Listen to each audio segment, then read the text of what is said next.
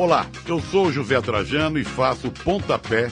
Sabia que aqui na Central 3 você não é um mero ouvinte? Nos ajudando a partir de 14 reais através do Apoia-se. Você se torna membro do Clube Central 3, onde concorre a prêmios exclusivos, além de participar de um grupo de discussão sobre o conteúdo dos nossos podcasts.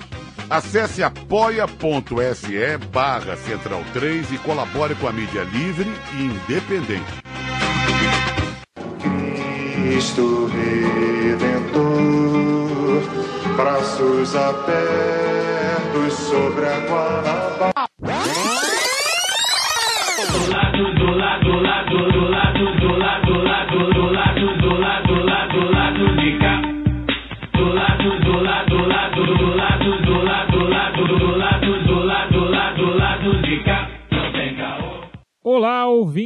Central 3. Hoje é quinta-feira, dia 20 de maio de 2021, e estamos aqui com mais um Lado B do Rio, no episódio 195, diretamente do estúdio As Marcas das Veias Abertas. Por que estamos falando sobre isso? Por que veias abertas? Porque algo está acontecendo na América do Sul. Talvez uma nova onda rosa, não se sabe, mas as ruas estão pegando fogo, tanto no Chile quanto na Colômbia. Nós vimos muitas mudanças sociais no Chile com a Constituinte, nós vimos protestos na Colômbia sendo brutalmente reprimidos pela polícia e pelo exército e por paramilitares. E para falar sobre tudo isso, trouxemos não apenas uma, mas duas convidadas especialistíssimas nesse assunto, Giovanna Zucato e Marília Kloss. A entrevista ficou sensacional e eu tenho certeza que vocês vão adorar. Bora pro episódio. Bom, hoje temos duas convidadas, a Giovana e a Marília, mas eu vou começar pela Giovana. Giovana, você que é uma internacionalista, observadora, assim como a Marília, mas tem a sua especialidade mais no Cone Sul. Então, conta pra gente, vamos começar aí falando de Chile nesse começo de programa. O que que originou a Constituinte e como é que a gente chegou nesse estado de- do pinochetismo ter sido enterrado e eles terem recomeçado, digamos assim, entre aspas, do zero, com uma nova Constituinte, com representação indígena e um monte de coisa que nunca houve naquele país.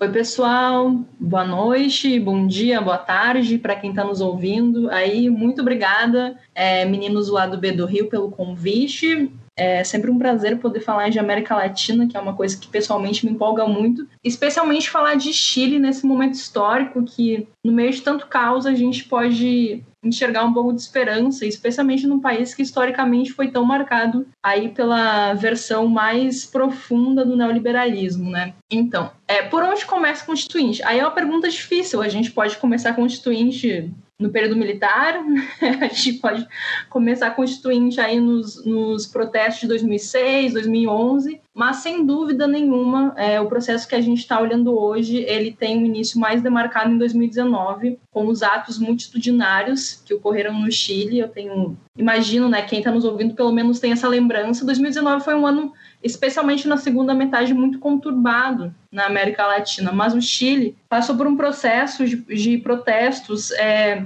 contra um modelo neoliberal de Estado que foram gigantescos. Eles têm começo em outubro, é, metade de outubro, quando os secundaristas, eles, os estudantes chilenos, eles começam a fazer boicotes à rede de metrô pelo valor dos metrôs em Santiago. Então tem aquela história de pular catracas, de invadir as estações. E a partir daí os, os atos eles vão aumentando, né? vão crescendo.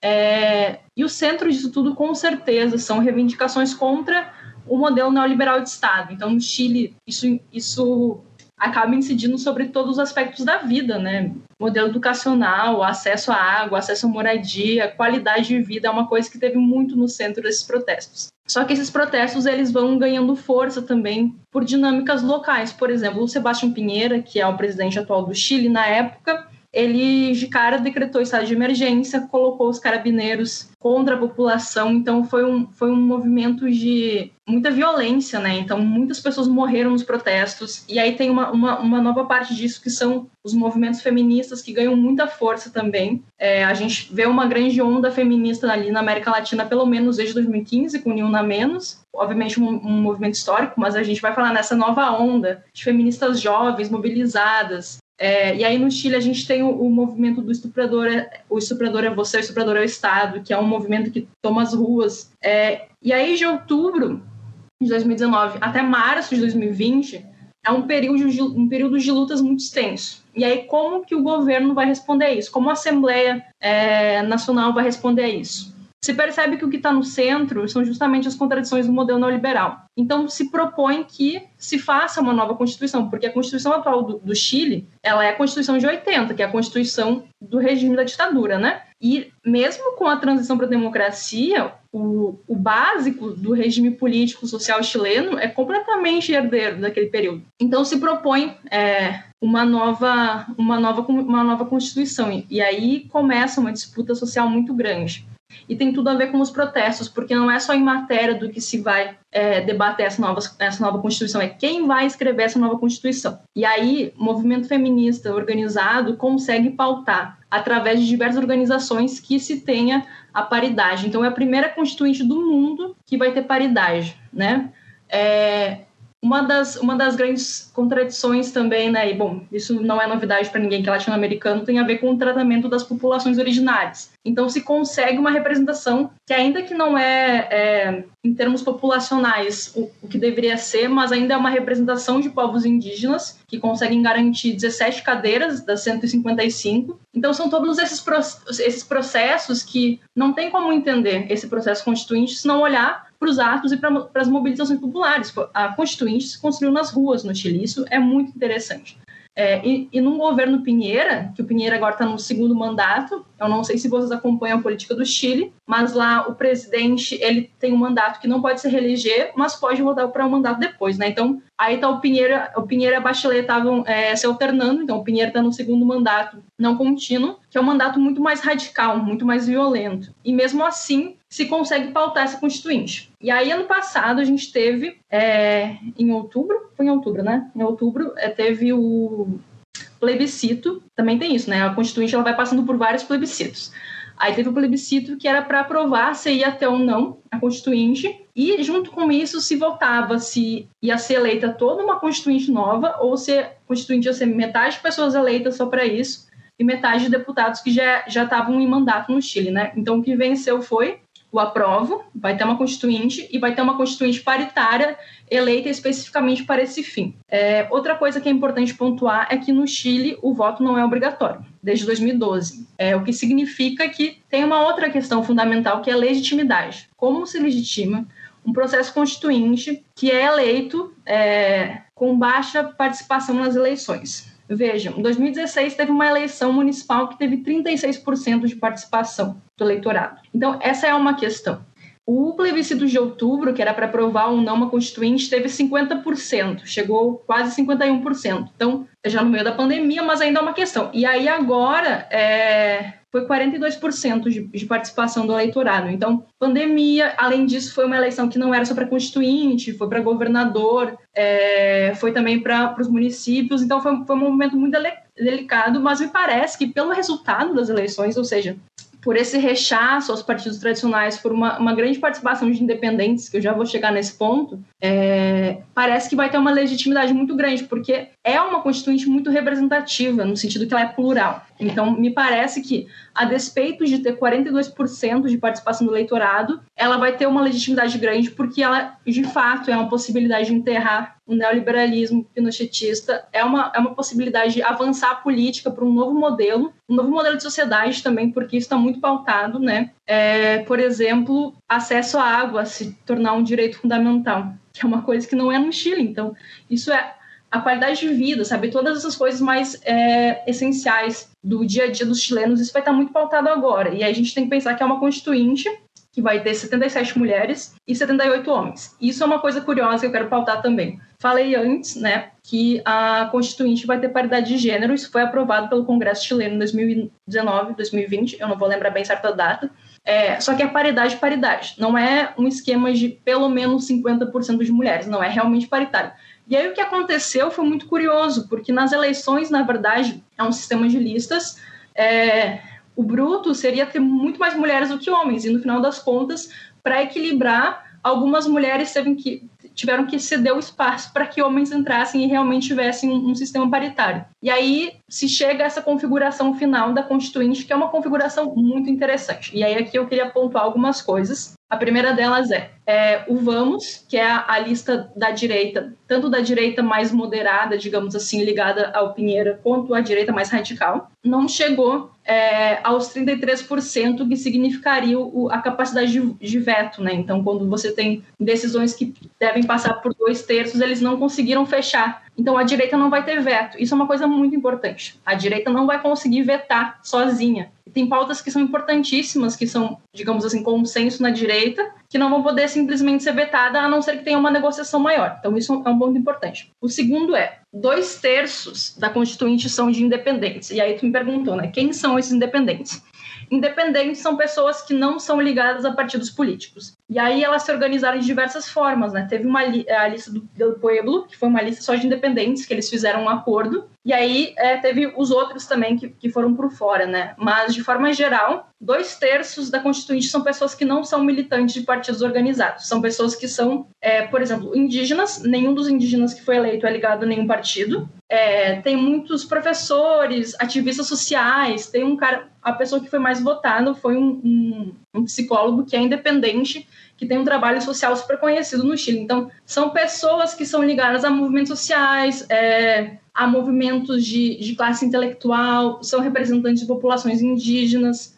Então, é muito, é muito plural, assim, eu, eu acho isso muito rico e, e, que abre muitas possibilidades, né? Então, agora, a partir de junho, esse povo vai se reunir na Assembleia Constituinte. É, temas que vão aparecer, com certeza, coisas relacionadas a direitos básicos, né? Já falei da água, moradia. É... Com certeza vai aparecer coisas sobre igualdade entre homens e mulheres, afinal, né? Paridade, todas as demandas históricas das feministas no Chile. Outras questões que eu acho até curiosas pra gente que é brasileiro é porque o, o regime presidencialista ele está sendo um pouco questionado no Chile no sentido de que é um presidencialismo muito concentrador, né? Obviamente herança da ditadura. Inclusive uma curiosidade é, falei para vocês que essas eleições não foram só para constituinte. A gente teve a primeira eleição para governador desde a redemocratização do Chile, porque até então era o presidente que é, apontava, mesmo no regime democrático era o presidente que apontava os governadores das províncias é, o Chile não é um regime federalista, é um regime muito mais concentrado. Então, todas essas coisas vão, vão passar. É, já há pesquisas que apontam, inclusive, uma preferência por um sistema unicameral, então não ter é, Câmara de Deputados e Senado, mas ser só uma Câmara, é, sistema semipresidencialista, muita coisa assim está aparecendo já. Então, é interessante que é, podem passar aí reformas muito profundas. Só que aí, e aí eu já vou para o encerramento, depois se vocês tiverem mais alguma pergunta, final do ano é, tem eleição no Chile. Provavelmente a Constituinte deve ir até outubro, novembro, se eu não me engano,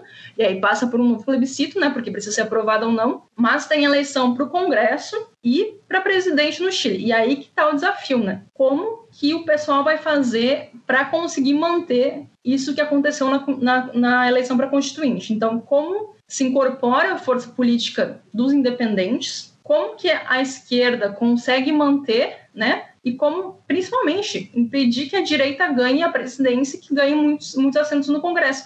Porque do que adianta você ter uma Constituição nova se o presidente e o Congresso não forem alinhados com isso? É mais ou menos o que aconteceu no Brasil nos anos 90, né? A gente tinha uma Constituição cidadã. O que, que o Fernando Henrique fez na década de 90? Muita coisa, inclusive, que ia contra a Constituição que tinha sido aprovada. Então, é um desafio político agora imenso. É... Além disso, tem primárias no, no Chile. Já dá uma confusão lá no pessoal de esquerda, como é que vai ser, porque tem os socialistas, que é o pessoal da Bachelet, tem, tem os comunistas, enfim, tem muitos partidos que acabam se juntando em frentes, aí teve esse negócio das listas agora, que teve várias listas de esquerda, então o desafio que fica, além de negociar uma nova constituição de fato para enterrar o pinochetismo, é como fazer isso avançar no momento em que a gente vai ter um novo governo presidencial e no momento que a gente vai ter uma nova, é, um novo congresso. Então, são, são desafios importantes. Eu acho que a gente tem que estar bem ligado aí no Chile. Porém, a gente pode se permitir ficar otimista sim, porque se um país que vem da, é, da experiência do Chile, sabe, de tudo que viveu, é, da forma como essas pautas são debatidas socialmente, eu acho que a gente pode sim se apegar um pouco a isso e, e esperar que talvez vendas um pouco mais otimistas soprem do sul para cá.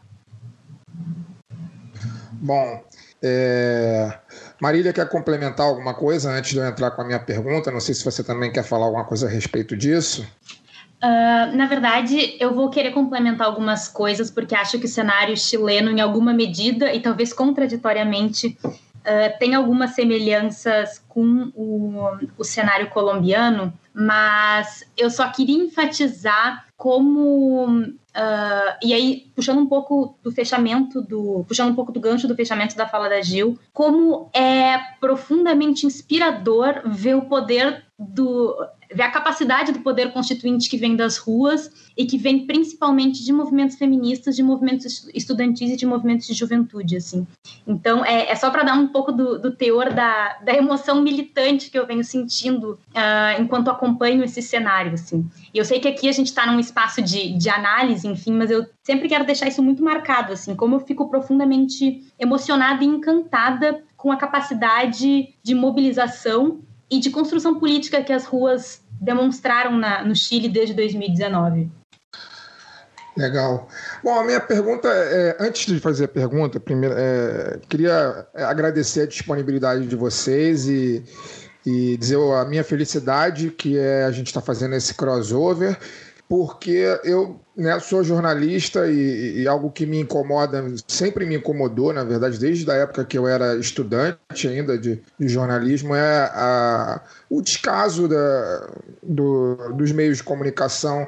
É, quando, eu ainda, quando eu ainda tinha alguma ilusão né, com meios de comunicação mainstream, é, sempre me incomodou demais o descaso com que esses meios tratam, tratavam e continuam tratando a América Latina né? A gente tem pouquíssima informação é, é, do que acontece, é, dos modelos, até dos próprios modelos políticos de cada país, né? E, e, isso, enfim, faz com que, de certa forma, talvez ajude com que o brasileiro nem se sinta muito parte da América do Sul, né, da América Latina.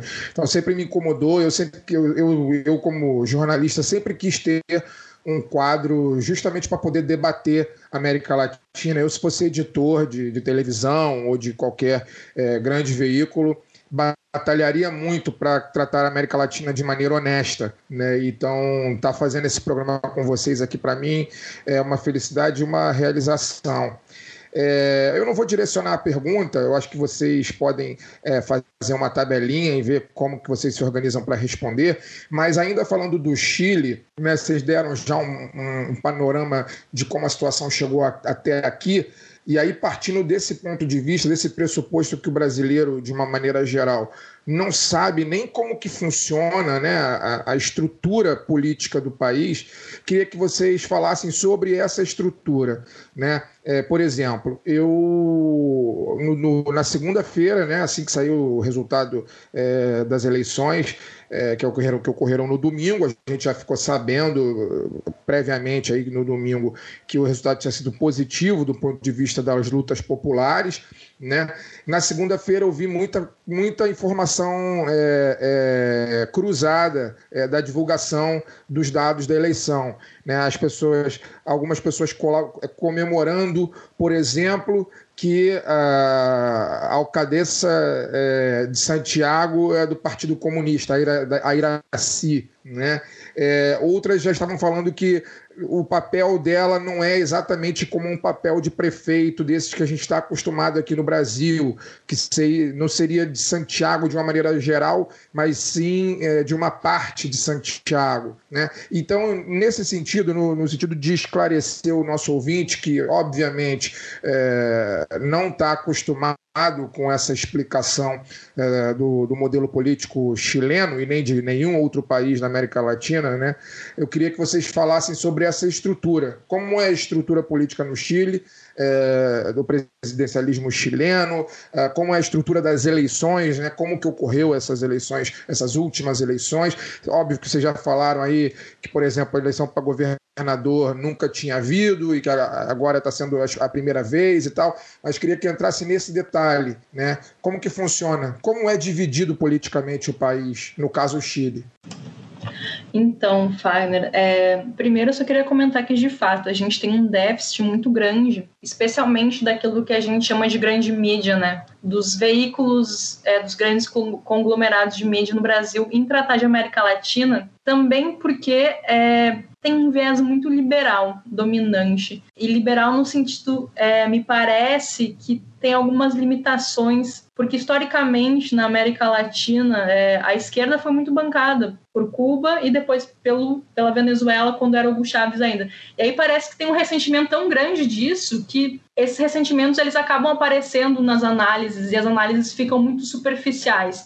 Então, é, a política, como tudo, é contraditória, mas a política latino-americana é profundamente contraditória. Se a gente não abraçar essas contradições em nossas análises, a gente vai fazer uma análise superficial e moralista que não vai dar conta. Então, eu confesso que às vezes eu fico assim, triste de ler o que é produzido é, na grande mídia brasileira sobre, sobre a América Latina. Que bom que hoje a gente tem acesso a, outras, a outros meios mais independentes. Pelas redes sociais a gente consegue ter contato direto com militantes e jornalistas de outros países, porque realmente é uma coisa assim que eu vou te falar que é um, é um caminho grande ainda é, para avançar. E aí acaba ficando também aquela coisa meio 8 ou 80, né? Ou você ama o Maduro, faz a ciranda com o Maduro, ou o Maduro é o pior ditador que vai acabar com a América com a América Latina. A curiosidade é que isso não é só no Brasil, né? Se a gente pegar os meios de comunicação, por exemplo, da Argentina, que é um país que eu tenho acompanhado mais, né, faz aparecer os nossos um ursinho carinhoso, tipo é Clarim, é La Nación, é uma coisa horrorosa, né? Agora, é, quando logo depois da, da Constituinte no domingo, nos trending topics do Twitter do Chile estava Chilezuela, que é tipo, o Chile vai virar Venezuela agora. Então, tem aí o espectro rondando a América Latina que prejudica demais nossas análises. Feito esse, esse preâmbulo aqui, é, sobre a estrutura política do Só Chile. uma parte, é, eu tive amiga, uma amiga chilena que postou, postou ironizando o grupo do bairro dela, que é um bairro de classe média alta em Santiago, é, com esse tipo de coisa, né? Lamentando, vamos virar a Venezuela, lero, lero, a mesma coisa que a gente vê aqui. Não, é totalmente isso. É, se a gente pegar o último ciclo de eleições presidenciais que teve na América do Sul, principalmente, é, eu acho que isso, isso pesa muito na América do Sul também. Uh, você, todos os argumentos é vamos virar uma Venezuela, vai acabar, vai acabar com a família, ideologia de gênero, as Farc e aborto. E aí é basicamente esse, suco, né? Mas isso é uma, uma outra conversa para a gente ter mas pensa, né? Eu acho que isso tem tudo a ver também com as, com as dificuldades de análise. É, tudo vem do mesmo lugar, esse, esse ressentimento histórico. Aí. Bom, falando agora sobre o sistema político, político do Chile. É difícil demais, tá? É complicado e eu, particularmente, não sou especialista porque, assim, para você entender a fundo o sistema político do Chile, você tem que ser um poli, uma politóloga dedicadíssima a explicar né, como funciona. Mas o Chile, a principal herança é do regime pinochetista para o sistema político atual, que agora está sendo desmontado, que vem sendo desmontado aos poucos, mas que agora está sendo especialmente desmontado, é essa concentração na presidência, né? Então, um presidencialismo muito concentrado, é, por exemplo, né, de apontar governadores às províncias. As províncias não são tão independentes como, por exemplo, são estados brasileiros, já que a gente é uma federação.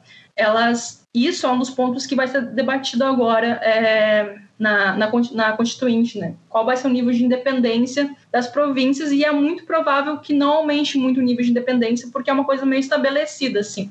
A ideia é dar a, algumas autonomias para lidar com alguns assuntos locais, mas as províncias elas não são tão independentes como os estados, né? Além disso, é, tem as, as regiões das comunas, que não são exatamente municípios, mas são também é, divisões políticas para onde você vai ter eleições. Mas, de novo, como falei, né, isso está muito ligado a um, uma outra forma de divisão política que é muito diferente do nosso. É, tem uma coisa que eu não vou saber te explicar direito, mas o regime de vereadores também teve a primeira eleição há um ou dois anos, mas foi há pouco tempo, porque também tinha uma dificuldade, sabe, em relação a isso. Então, são todos esses, esses avanços que estão sendo feitos agora é, para superar uma herança que é muito profunda. Inclusive, eu acho que isso, isso explica muito porque a questão de, por exemplo, que está aparecendo que é ter um, um regime parlamentarista, isso já está aparecendo nos debates, eu não sei se isso vai acabar é, se confirmando, mas é algo que vários constituintes já se declararam favoráveis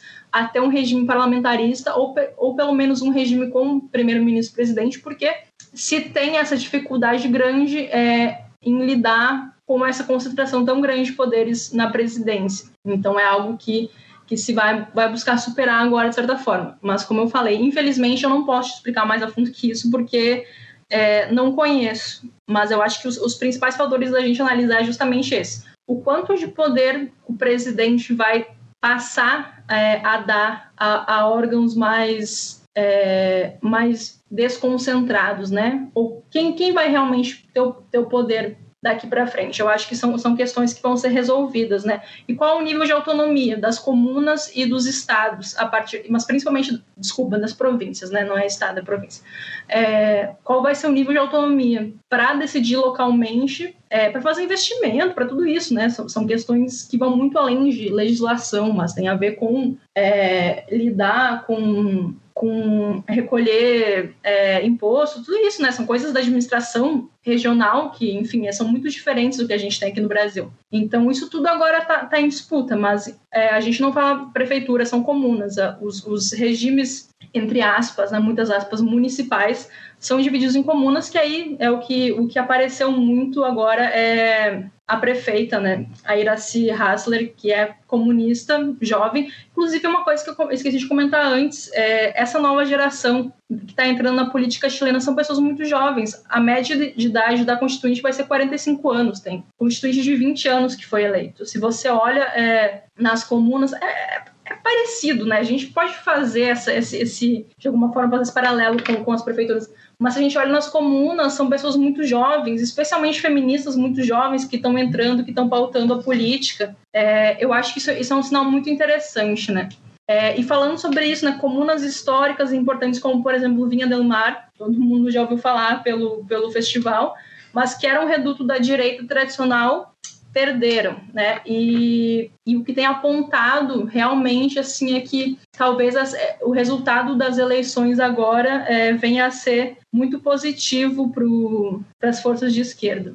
Inclusive na, na província metropolitana que pega Santiago, quem foi para o segundo turno é uma política super jovem feminista, que eu não vou lembrar o nome dela agora, mas que é ligada também aos setores, às frentes de esquerda, que é muito fã do jogador Sócrates. Então ela, ela apareceu Achei muito lindo isso. Ela apareceu para dar entrevista depois que anunciaram que ela ia para o segundo turno com uma camiseta do Sócrates. Foi, foi bem legal. Assim, então tem, uma, tem essa aproximação que eu acho interessante sobre, é, obviamente, né, mais uma coisa que a gente não conhece, né, as aproximações das lutas históricas das esquerdas democráticas na, na América Latina que a gente com certeza tem que resgatar mais do que nunca. Mas, enfim, desculpa não poder explicar mais a fundo, porque realmente não conheço. Só quero fazer uma complementação. Agora é Marília falando uh, uma complementação a, a, essa explicação da Gil no que diz respeito à participação maior de juventudes a nível institucional, né? Agora na Constituinte, enfim, e sobre como eu acho que isso pode ser importante no Chile. Existe um fenômeno político por lá uh, que diz respeito a uma série de traumas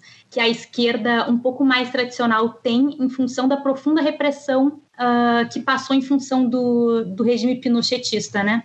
Então, como é importante esse processo de renovação de quadros para oxigenação política dentro dos campos da esquerda lá no Chile, né? Porque uh, e aí não é avaliação minha, é avaliação de, enfim, alguns alguns uh, autores, né, que, que fazem essa tem essa perspectiva, enfim. Uh, há um me havia até então medo da construção programática de mais radicalidade.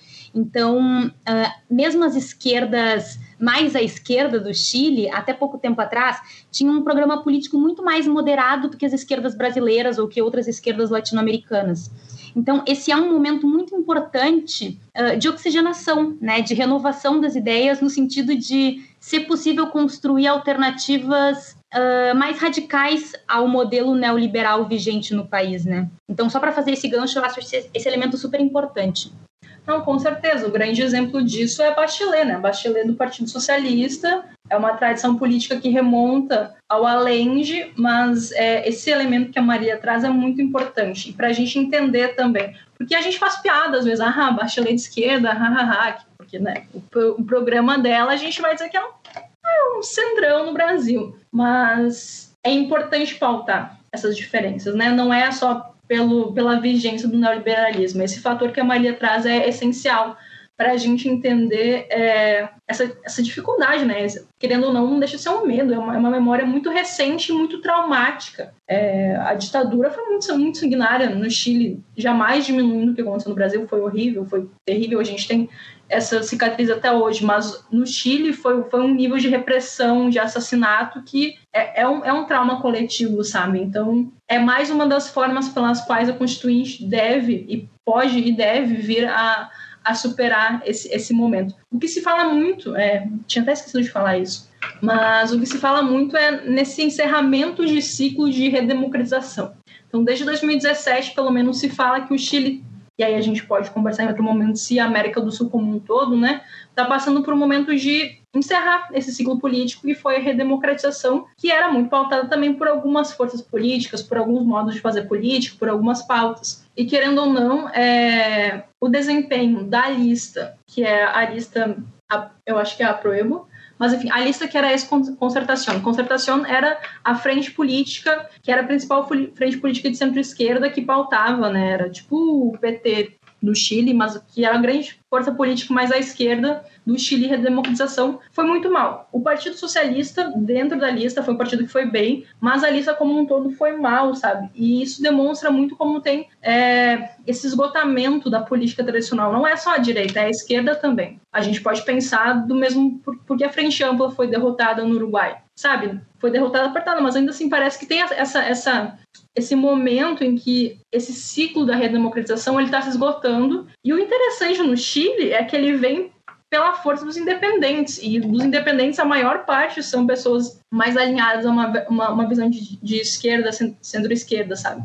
A uma visão mais progressista. Então, a resposta vem pela inclusão das mulheres na política, vem pela inclusão povos originários na política. Então, isso é muito interessante. Então, a rejeição, ela não se dá por um caminho é, de autoritarismo e radicalidade de autoritarismo, ainda que, obviamente, tem algumas pessoas que vão mais por esse caminho. Mas no Chile, é, a resposta parece ter vindo para a força dos independentes. Isso é muito interessante de se analisar. É, minha pergunta está aberta para as duas, para Giovanni e para Marília, para a gente encerrar o Chile. Né? O Chile, sempre que a gente ouve falar, a partir da fala aí do Fagner, quando, quando a gente ouve falar do Chile na grande imprensa brasileira, é pelo viés do paraíso neoliberal na América Latina, né? a partir da, das reformas é, liberais do, do Pinochet no, nos anos 70, no, no auge da ditadura, é, produziu-se já no pós-redemocratização um sistema engessado, é, como vocês falaram aí que o, a própria esquerda do sistema político na concertação, né, que era a coligação do Partido Socialista com a democracia cristã, estava é, completamente cooptada dentro do, dos termos desse neoliberalismo. É, um pouquinho um pouquinho de política social para cá, um pouquinho de política social para lá, mas né, educação toda privatizada, é, o Chile figurava bem nos índices, entre aspas, de liberdade econômica, até o futebol no Chile já é totalmente neoliberalizado, onde é obrigatório que, o, que os clubes sejam, sejam empresas, né? Os, o, futebol dos clubes foi separado da, da, da, da estrutura associativa e, e, passou a ser controlado por empresas, sociedade anônima. O próprio Sebastião Pinheira, o presidente, é, é ligado a, a uma dessas empresas, de, de, um dos grandes clubes chilenos.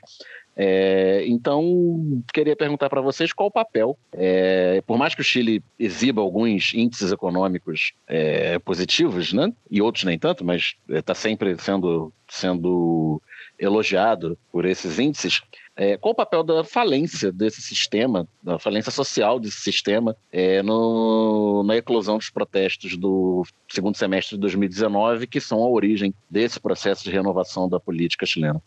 Bom, o papel é todo, né? Eu acho que a, a lógica completa desses protestos que dá para puxar, né? Tem, tem uma cultura aí de protestos, especialmente de, de estudantes 2006 e a partir de 2011. Então, a partir de 2011 isso, isso intensifica muito. E assim, os protestos estudantes eles estão completamente voltados à lógica do, do sistema é, de educação do Chile privatizado. E aí uma coisa interessante, eu vou falando, eu sempre vou lembrando que às vezes esqueci de falar alguma coisa.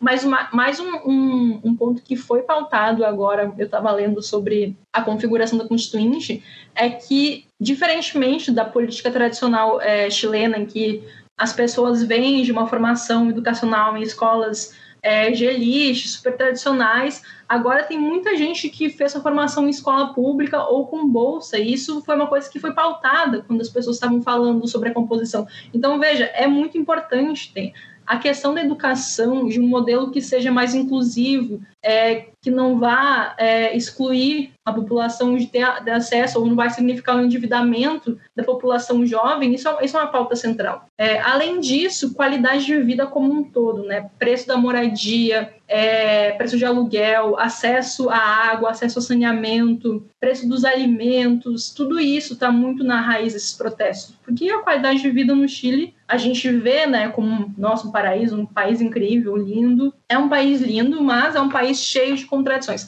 Pobreza muito grande, pobreza aumentando muito. É, inclusive agora, durante a pandemia, é, o nível de, de pessoas indo para a informalidade, especialmente é, com um aporte muito grande de, de refugiados venezuelanos no Chile nos últimos anos. Então, tem uma população de refugiados muito grande. É, refugiados haitianos também, se não me engano. Então, o aumento da pobreza nos últimos anos é muito latente no Chile. Muita gente é, sem trabalho formal. Então, esses fatores, eles são centrais, porque os protestos, eles partem da pauta da educação, pauta do preço do transporte, então foi, foi uma pauta central que ecludiu os protestos em 2019, e todas essas lógicas, elas são realmente o que impulsionam, né? Por que a resposta aos protestos é uma constituinte? Porque se entende que o modelo social e econômico do Chile não vai dar conta de resolver essas demandas. Então tem que pensar em alguma outra coisa. O preço é, de ter uma qualidade de vida básica no Chile é muito alto. O preço de aluguel, o preço de você ter acesso a serviços, preço da alimentação, preço do transporte,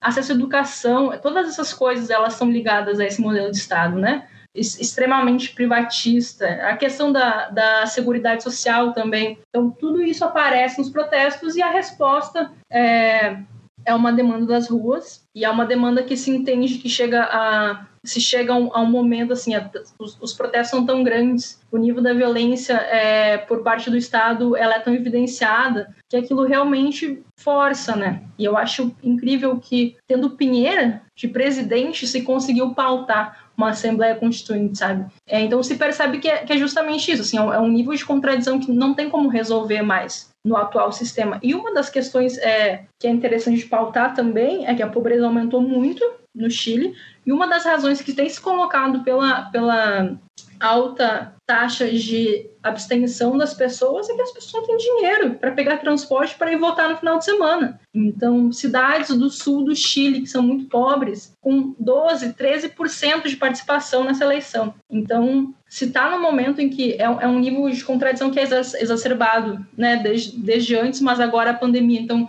nesses últimos meses, especialmente muitos casos novos, é, se percebeu algo do tipo 40% da população é, trabalhando em, em, de forma informal. Talvez eu tenha errado esse dado, mas eu tenho quase certeza dele. Mas, de qualquer forma, é isso. Assim. E então, muitos imigrantes também. Tá? Refugiados, tem uma, tem uma parcela grande de pessoas refugiadas que também ajuda né, a, a somar a esse bolo de contradições. Mas eu acho que eu vejo assim, que o fato da resposta ser uma constituinte, claro, era uma demanda, significa que não tem como resolver esse tipo de coisa é, no modelo econômico-social do Chile atual. Não tem como, porque é um modelo que ele está vinculado ao mais perverso dos perversos neoliberalismos. Então, só funciona com muita repressão se a, se a população abrir mão de ter qualidade né, de vida básica e aceitar pagar por tudo. E claramente não é um preço que as pessoas estão aceitando pagar mais, especialmente a juventude, porque é um empobrecimento muito grande da juventude eu acho que de forma geral isso é uma característica muito pujante assim desse momento que é a juventude não está bancando esse modelo neoliberal mais. Porque fazer uma constituinte tem a ver com o futuro também né? Tem a ver com construir um futuro de médio e longo prazo. Então a gente não pode né que a, a próxima juventude passe por isso e que as pessoas que são jovens hoje que estão demandando as coisas não vão ter aposentadoria não vão ter sabe não vão passar a vida inteira endividadas. Então não vão ter um acesso a uma qualidade de vida básica. Então é muito é, é muito significativo que a resposta a essas, contra, a essas demandas dos protestos seja uma nova constituinte, porque significa que o modelo mais básico, que está né, no âmago da sociedade da economia, não está não tá respondendo, não está dando, e chegou a hora né, de romper com isso, uma, uma forma querendo não de esperança para o futuro também. Mas é claro, como eu falei antes, né, depende de ter é, forças colocadas na presidência, no próximo Congresso, que avancem isso, porque aí não adianta de nada a gente ter uma, uma, uma Constituição cidadã e aí vai chegar um, um presidente super privatista tal como no Brasil, né? Que, que isso vai significar. Inclusive, uma, um, o que reforça isso é que, bom, tem modelos e modelos de constituições, né? Você pode ter uma constituição mais ampla, tal como no Brasil, uma constituição mais enxuta, tipo o modelo dos Estados Unidos. E o que tem, é, tem algumas pesquisas já aparecendo com, com os constituintes eleitos é que justamente se vai pelo segundo modelo, ou seja, uma constituição que garanta direitos sociais e econômicos para os chilenos. E aí que eu acho que vai, vai muito mais do que no modelo político, ah, descentralização do presidente, isso muito mais é essa reforma social. Claro, que aí também a gente está falando de um país que né, tá, tá aí engolido pelo neoliberalismo. Não, a gente também não está esperando 1917 no, no, Chile, mas ainda assim eu acho que vem é, um novo momento que garanta uma qualidade de vida mais digna para os chilenos, e isso é muito importante. E também né, para as populações originárias, que aí está um gancho que a gente não falou ainda, mas que é importante citar. Uma das questões que está em pauta que deve ser aprovada na Constituinte é que o, que o Chile vire um Estado plurinacional. Então, é, além dessa representação dos povos originários, que está muito pautada pelo entendimento é, de que o Estado chileno, bom, qual Estado não, não né, na sua forma de agir não é assim, mas que é muito pautado na violência, no genocídio das populações originárias, e isso aconteceu, é, alguns casos que ganharam mais notoriedade no ano passado, né, especialmente em relação a populações mapuches, que são, são o principal grupo populacional indígena no Chile, mas me parece que esse vai ser um passo muito importante assim também. É, o novo Chile vai ser um Chile, espera-se, de direitos sociais e um Chile plurinacional, e isso é super importante também para esse novo passo das novas sociedades, dos novos estados latino-americanos. Eu ia perguntar justamente sobre essa questão Mapuche, que a que a Giovana falou no final da, da resposta anterior, né? Tá queria perguntar o, é, é, o, queria perguntar o papel deles né, nesses movimentos todos e, e, e, a participação agora na Constituinte. Eu queria que citasse isso, porque é mais uma coisa da qual a gente não faz a menor ideia do que acontece né, aqui no Brasil, né?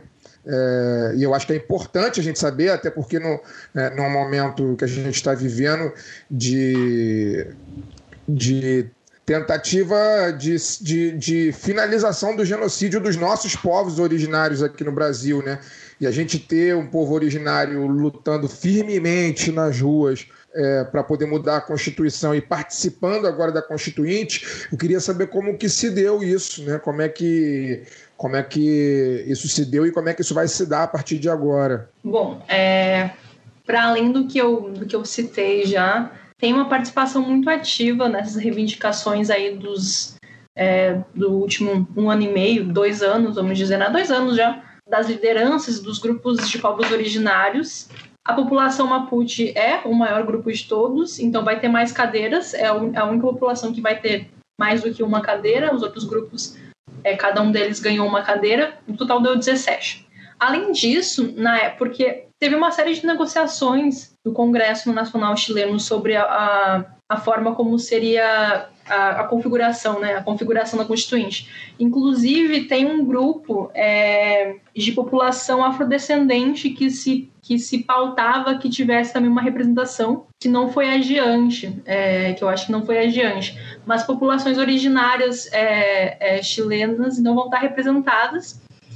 E justamente o que tem se colocado muito na pauta, né, é pensar esses outros modos de vida e incluir que o Estado chileno realmente já é inclusivo e representativo dessas outras formas de vida, de cidadania, né, porque muitas vezes são o caso boliviano é muito representativo disso, né, mas como incluir e como não necessariamente incluir, mas é, para além de incluir. Eu acho que nem incluir, a, não, incluir não é necessariamente a palavra certa, porque parece que está se dando algo, na verdade é uma demanda, as pessoas lutaram por isso, conseguiram. É, cuidado com né, visões, visões paternalistas que às vezes a gente acaba tendo sobre populações originárias, movimentos indígenas, né? Eu acho que isso também é um erro grande da esquerda, esse tipo de visão paternalista, universalista. Então, tem essa, essa participação agora, são 17 cadeiras, não são ligadas a partidos políticos, como eu já falei. É, o que acontecia? As pessoas das populações originárias poderiam eleger o seu representante à parte, né? Então, quem votava eram as pessoas do seu, do seu grupo populacional. Então, os Mapuches elegeram os representantes Mapuches, as pessoas, por exemplo, Quechua, também tem Quechua, é, elegeram Aymara, etc.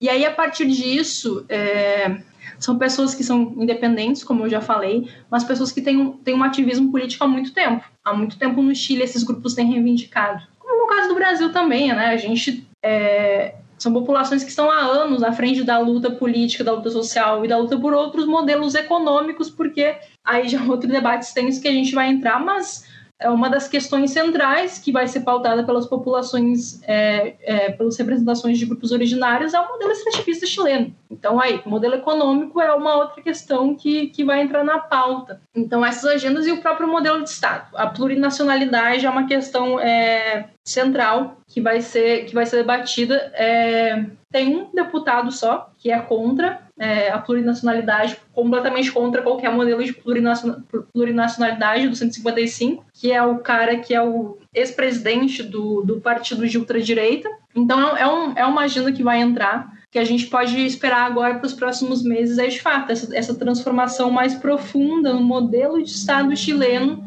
que seja mais representativo né, da, da, sua, da sua configuração é, e que com certeza, né, pautado num, de alguma forma avançar algum debate que consiga parar a violência estatal contra esses grupos, porque assassinatos, né, assassinatos, desalojamentos, é, no âmbito da saúde também a forma como se provê ou não saúde, bom, no Chile, né, não, não tem, não tem o sistema público que temos aqui, todas essas coisas vão estar, tá na, vão estar tá na agenda do dia trazidas por esses povos originários que lutaram muito por essa representação. Não foi algo que foi dado a eles. Isso aí eu acho que é super importante pautar. Lutaram, são lideranças históricas, também pessoas jovens agora que estão entrando nessas, nessas representações, que lutaram muito, e isso, para mim, é com certeza algo que tem que estar tá na agenda. É, a Marília com certeza concorda e sabe muito mais do que eu sobre isso, mas que tem que estar na agenda é, do avanço da política na América Latina agora. Essa questão é,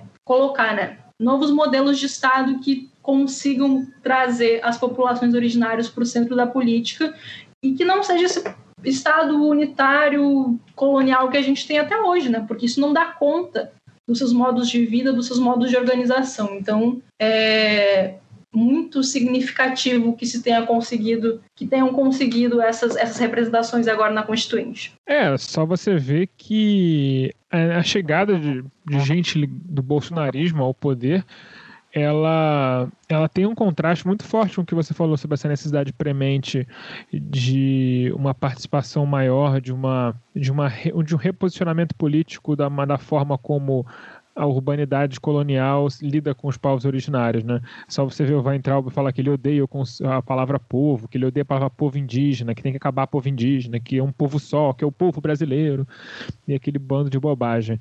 Mas a gente pode passar a bola agora para um país que tem muito mais até representação é, numérica de povos originários na sua população, que é a Colômbia, que está pegando fogo, né? É, Marília, desde 2000 ali, 2000 e pouco, quando o Plan Colômbia entrou numa fase mais, digamos assim, curiosa, né, que eles começaram a financiar entre aspas guerras drogas de novo pesado e aí matar militante de esquerda era considerado parte da guerra, né? Coincidentemente, assim, quando matava militante de esquerda estava tudo bem e tal. É, os paramilitares de direita foram muito empoderados nos últimos 20 anos na Colômbia e teve o uribismo. Né? O Álvaro Uribe, para quem não conhece, talvez seja um Bolsonaro que deu certo, né? No, entre aspas, né? pelo menos deu certo na, na premissa dele e tudo mais. E agora, finalmente, é, a gente vê que a Colômbia parece estar tá cansada desse ciclo de violência e de governos de, de direita, de extrema direita, e o povo está disposto a arriscar sua vida, talvez como não arriscaria em nenhum outro país sul-americano, né? É, a questão lá na Colômbia é muito mais violenta, é, dispostos a, a, a terem sua voz ouvida, né?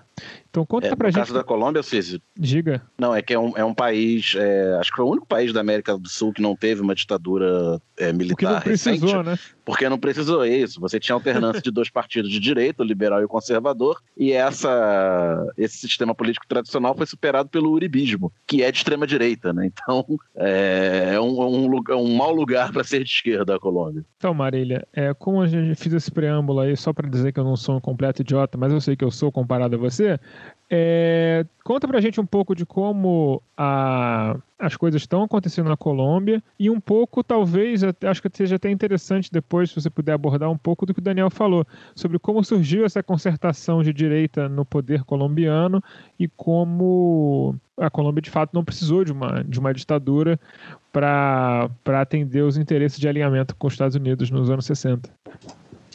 Bom, boa noite a vocês, meninos.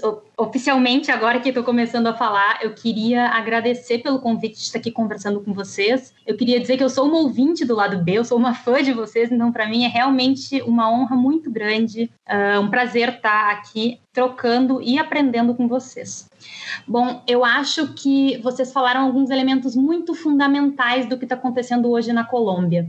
Mas eu queria abrir um pouco de- dessa conversa sobre o que está acontecendo por lá, lembrando que desde que esse novo ciclo de protestos começou, no dia 28 de abril, ou seja, hoje é o 22º, se não falha a minha conta, hoje é o 22º dia de mobilização constante, né? Mas desde o dia 28 de, de abril, a gente já tem contabilizado o assassinato por parte de forças de segurança do Estado. E aí eu tô falando de forças armadas, eu tô falando de forças policiais, mas eu também tô falando de forças paramilitares, né, que são muito transversais ao Estado colombiano. Mas enfim, eles, esse tripé já assassinou no mínimo 50 pessoas. Eu tô dizendo no mínimo porque esse dado que eu vi, ele é de anteontem, ou seja, desde então provavelmente a coisa já evoluiu, mas a gente não tem só assassinadas, pessoas que foram assassinadas, né? A gente tem pessoas que foram violentadas, a gente tem pessoas que foram presas ah, injustamente, presas sem nenhum tipo de jurisdição, e a gente tem uma série de violências sexuais contra as mulheres que estão nas ruas, né?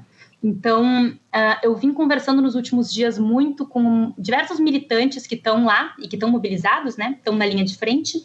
E é muito curioso porque eles me gravavam áudios, né? Ou notas de voz, como eles chamam. E em quase todas as notas de voz eu ouvia, no fundo, ah, os sons da guerra, assim. Eu ouvia helicópteros, eu ouvia barulho de armas, enfim. E, e eu acho que isso é importante de ser pontuado, porque quando a gente fala de violência na Colômbia, principalmente quando a gente fala de violência política, ah, talvez aqui no Brasil a gente não tenha dimensão do que significa protestar. Protestar na Colômbia significa colocar em risco tua integridade física historicamente, né? Não é de agora. Por exemplo, a gente sabe que desde os anos 60 existe um conflito armado, né? Principalmente a partir da fundação das Farc em 64, as Forças Armadas Revolucionárias de Colômbia, né? Que é a principal guerrilha que está no processo de paz, né? Hoje, ainda que o conflito armado continue, as Farc já, já depuseram suas armas, mas enfim. Mas existia, por exemplo, partes da esquerda que não queriam fazer a disputa pela via armada, queriam fazer a disputa institucional e foram assassinadas é, em quase toda a sua integridade, assim, né? É, partidos inteiros assassinados, é disso que a gente está falando. Então, eu acho muito importante abrir a conversa falando disso. Protestar na Colômbia não é a mesma coisa que protestar no Brasil. E protestar no Brasil já é muito perigoso. Muito perigoso, principalmente se tu for preto, se tu for pobre, enfim, né? Mas lá é uma outra dimensão porque isso faz parte do regime, faz parte do uribismo, né? Esse campo político ligado ao ex-presidente Álvaro Uribe e do qual Ivan Duque, o atual presidente, faz parte. Mas isso também fazia parte do regime anterior ao, ao uribismo, né? E eu costumo falar que, que é importante a gente ter em mente que a Colômbia ela nunca passou por um mínimo de estado de bem-estar social. A Colômbia saiu de um regime oligárquico ali nos anos 80 e estava em ebulição o país, existia a construção política de uma série de alternativas e tudo isso foi solapado por um neoliberalismo avançado, por um neoliberalismo contra-insurgente, né? Então, se a Constituição de 91, que é a Constituição regente até hoje, uh, ela abre espaço para algum grau de, de bem-estar social, o neoliberalismo pisou com tudo nessa Constituição e nunca respeitou. Então, eu sempre acho importante abrir a conversa sobre Colômbia com essa dimensão, assim. Eles não tiveram o que outros países na América Latina tiveram nos anos 40 de processo de substituição de importações, ou nos anos 60 de populismo, enfim. Essa estrutura de Estado nunca aconteceu lá, nunca houve algum colchão de contenção social por lá. Isso me leva ao que está acontecendo hoje, assim, porque esse ciclo de protestos que começou em, em 28 de abril, uh, as pessoas foram para as ruas contra uma reforma tributária regressiva que o governo do Ivan Duque estava querendo aprovar. É, era uma reforma tributária que iria recair principalmente, vejam só, em meio a uma crise econômica, em meio a uma pandemia, principalmente sobre produtos alimentícios, sobre gasolina, enfim. É, é, é profundamente regressivo, assim, ia cair, recair principalmente sobre as, as classes médias e sobre as classes populares. Então, inicialmente foi-se para as ruas protestar contra essa reforma tributária, mas se recebeu uma, uma repressão tão violenta do Estado que logo uh, os atos mudaram de perfil, né? Logo, não se estava protestando simplesmente contra a reforma tributária de Iva Duque, se estava protestando uh, contra o, o, neoliberalismo, né? Então, no caldo do antineoliberalismo, mas também contra esse regime do uribismo, né? Contra essa lógica política Uh, que é muito baseado na contra-insurgência, que tem muita centralidade na segurança pública e que é numa lógica que não reconhece a guerrilha enquanto conflito político. Então não há não combatente. Ou tu tá com o governo, ou tu tá com o inimigo. E se tu tá com o inimigo, tu pode ser assassinado, né? Então, eh, eu acho que essa dimensão é muito importante da gente ter, porque na minha avaliação, o campo político do Bolsonaro é muito tributário do campo político do Uribe. E às vezes a gente olha para o norte, a gente olha para o Trump, a gente olha para o Victor Orbán tentando encontrar semelhanças, e para mim, eh, a, a construção da, do neoliberalismo autoritário latino-americano é muito ao redor do campo de, de Álvaro Uribe, assim. Então, eu acho esse um elemento muito importante. Mas uma segunda coisa que eu queria dizer é que eu acho que o que está acontecendo lá não nasceu hoje, né? Esses são talvez os, os maiores atos, eh, as maiores manifestações massivas da história da Colômbia, porque a gente tem notícia de que aconteceram em, no mínimo, 33 cidades do país atos massivos e em outras cidades atos pequenos, né? Então isso é muito grande, isso é muito grande mesmo. Mas isso não nasceu agora. E eu acho que hum, isso, em alguma medida, é muito conectado com o caldo de atos antineoliberais do Chile que a, que a Gil já vinha retratando, assim. Porque em 2019, os colombianos foram para as ruas em um paro nacional, em uma greve nacional, que é um instrumento que uh, é histórico, que eu calculo que não acontecia há quatro décadas, que na década de 70 aconteceu uma greve nacional. Mas antes dessa, de 77, aconteceu em 48 só, então, assim, é, é é uma greve nacional que não acontecia há muito tempo e que tinha um marcado perfil antineoliberal, porque na época o Ivan Duque estava aprovando uma reforma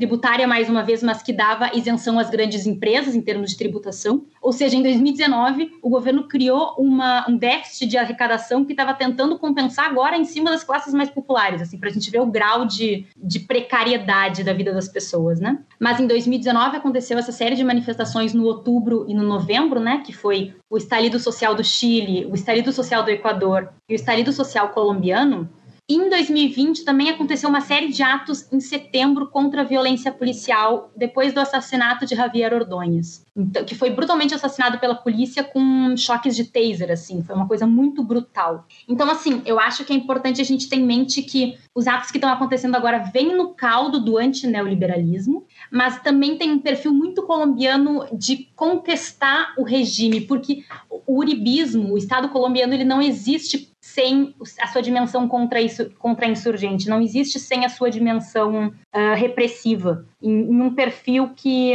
que talvez seja diferente de alguns outros estados da América Latina, ao mesmo tempo em que o povo colombiano está profundamente precarizado. E, e só para fechar essa parte, que acho que já estou falando demais, eu queria dizer que muitos militantes que eu conversei, que estavam nas ruas, eles me descreveram exatamente isso. Se em 2019 tinha uma preponderância feminista, por exemplo, de muitos movimentos organizados, agora já não é tanto o caso, porque se usou muito de, de violência sexual enquanto instrumento. Mas o que foi muito enfatizado pelos militantes de lá que eu conversei foi que estava nas ruas as classes baixas. E eu não posso deixar de mencionar uh, o papel dos entregadores, principalmente do, do, aplicativo RAP, que foi muito destacado pelos militantes de lá. E uma coisa me chamou muita atenção, que eu conversei com um professor que ele de Bogotá, que ele me disse que fez uma entrevista com um entregador da cidade de Cali, que é um dos grandes epicentros, e a gente pode conversar por que é um dos grandes epicentros, porque isso é importante. E o professor perguntou para ele: por que, que tu continua nas manifestações, mesmo agora que o governo já recuou? Porque o, o ministro da Fazenda e o vice-ministro da Fazenda se demitiram. Então há um recuo por parte do governo. E o entregador disse: em tempos normais, eu consigo fazer duas refeições por dia ultimamente.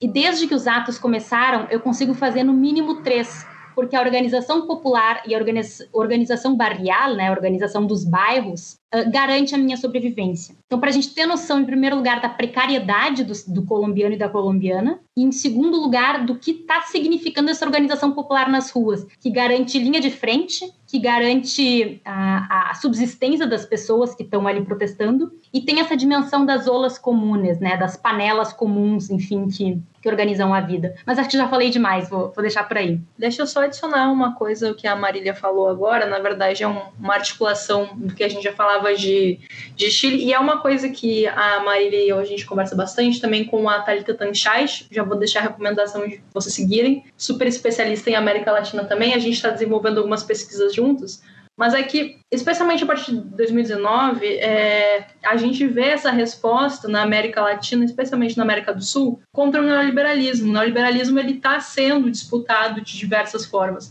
Então, tem massivos atos no Chile, na Colômbia, no Equador, quando o Lenin Moreno assinou o, o empréstimo com o FMI. Em 2019 teve mobilizações massivas, muito protagonizadas por povos originários também.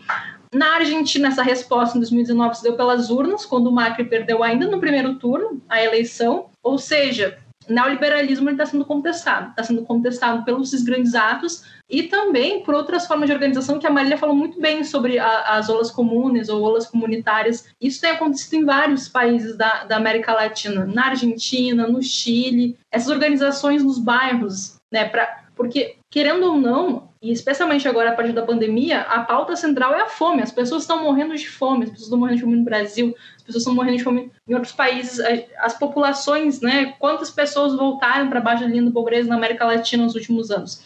Então, o centro dessas articulações que vão chegar numa constituinte no Chile, então, e aí, claro, com as suas especificidades, né? porque a Colômbia, como a Marília falou brilhantemente, é, Marília fala, eu sendo aqui para escutar porque sempre aprendo muita coisa nova. Tem, tem as suas especificidades em, em, em relação à contra-insurgência, mas é isso, assim, o, o neoliberalismo está sendo atacado, está sendo atacado de, de, diferentes formas e também nas suas é, diferentes facetas, porque a violência policial, que é extremamente racializada, não só na América Latina, mas no mundo todo, como a gente viu a partir dos atos do ano passado, porque o Black Lives Matter também é, ressoou muito aqui na, na, América do Sul. Muitos protestos contra a violência policial aqui que aconteceram também faziam de alguma forma essa, essa conexão. No Chile, é, o assassinato de um garoto mapuche pela polícia chilena também trouxe muito essa questão da violência policial que é extremamente racista.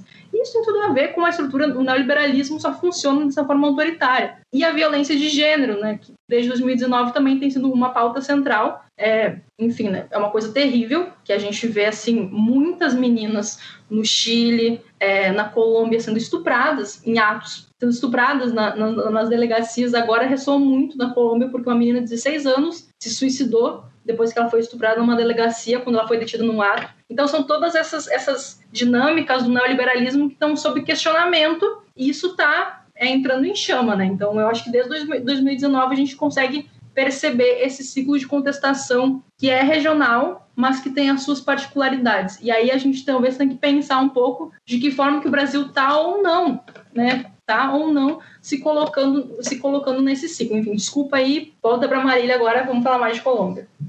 É, Marília, é, tudo que a gente discutiu aqui sobre o Chile, né, de desconhecimento do, do, da população brasileira e da mídia brasileira sobre o, o, país, se aplica em grau elevado à Colômbia. Né? O senso comum brasileiro, em geral, quando, quando se fala em Colômbia, pensa em clichê de, de tráfico de drogas, cartéis, Farc e, no máximo, o futebol, por causa da, da seleção colombiana, que já teve seus momentos de destaque do, dos clubes colombianos nas competições sul-americanas. Entretanto, a Colômbia é, tem a segunda maior população da América do Sul, fica atrás apenas do Brasil. É, se eu não, não, não, vi dados atualizados, mas se eu não me engano, é ainda a segunda maior economia da, do subcontinente. Já, já esteve atrás da Argentina, mas passou. Nos anos recentes, tem uma rede urbana muito importante, é, com várias cidades grandes e médias, né, de Bogotá, Medellín, Cali, Barranquilha, e, entre outras. É, e uma, uma fronteira bem grande com, com o Brasil, embora pouco com uma população pequena nessa região de fronteira do Brasil, pois em, em área de selva. Queria que vocês falassem, vocês falaram aí do, do, da base né, de, de, apoio aos atos, que tem sido bastante popular, é, com o movimento, com o pessoal, os entregadores e tal. É, queria que vocês falassem como é que é essa questão da, no, num país em que a esquerda eleitoralmente é, no, no, no, nunca teve de grande destaque, como é que é a, base de apoio popular ao uribismo, que está tá completando aí 20 anos no, no poder. Né? Foram dois mandatos do, do, do próprio Álvaro Uribe, de 2002 a 2010. Ele fez o sucessor, o Juan Manuel Santos, que chegou a romper, mas é, tomou um caminho próprio, mais moderado, também em dois mandatos, 2010 e 2018. E o Ivan Duque, que é o atual presidente, em seu primeiro mandato desde 2018, é, retoma o, o uribismo é, extremado, digamos assim. Né? E como vocês falaram com uma retórica muito parecida com a, com a do bolsonarismo, é, o uribismo tem, tem um apoio popular, de fato, na, na, na base da, da, das classes populares colombianas ou essas classes populares ficam alijadas do, do processo político e como é que está sendo o, o, empoderamento dessas classes agora nessa, nos protestos atuais? Só uma parte antes da, da Marília falar, né?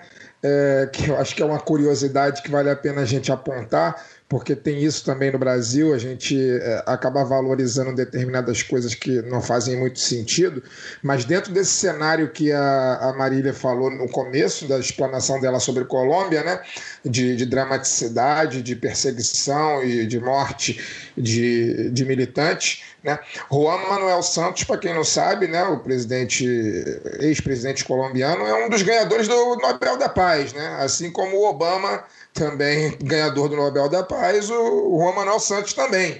Então. O Obama é, que ganhou o Nobel da Paz no primeiro ano de mandato. Exatamente, é. E o Juan Manuel Santos, como Marília falou agora do, do contexto social colombiano, essa figura ganhou o Nobel da Paz. É, só não, a gente só não sabe quem teve a paz, né? Mas enfim. Sim, esse, esse fato curioso, ele é bem particular mas eu vou comentar um pouco sobre isso, o papel do, do Juan Manuel Santos na, na construção da política institucional, porque isso é bem importante. Mas um detalhe que eu queria comentar antes é que hum, acho que foi Daniel que apontou, e ele tem razão em dizer que se conhece, se se conhece pouco de Chile, se conhece ainda menos de Colômbia. E eu acho que na minha avaliação é que existe uma dimensão muito racializada aí, né? É, existe, se conhece pouco de Chile, é verdade, mas em alguma medida se conhece um Chile muito branco. E quando se retrata a Colômbia, se retrata uma Colômbia caótica, se retrata uma Colômbia violenta, e isso é muito porque a população afrocolombiana é grande, é muito extensa. A, a, Colômbia é um país negro e a Colômbia é um país indígena. Então, acho que, que eu não consigo não, não colocar a dimensão racial quando os meios de comunicação retratam a Colômbia e eu não posso deixar de mencionar isso, porque isso para mim é muito importante e eu acho que a gente pode falar mais adiante e sobre. que nunca teve presidentes indígenas e nem negros, né? Exatamente, exatamente.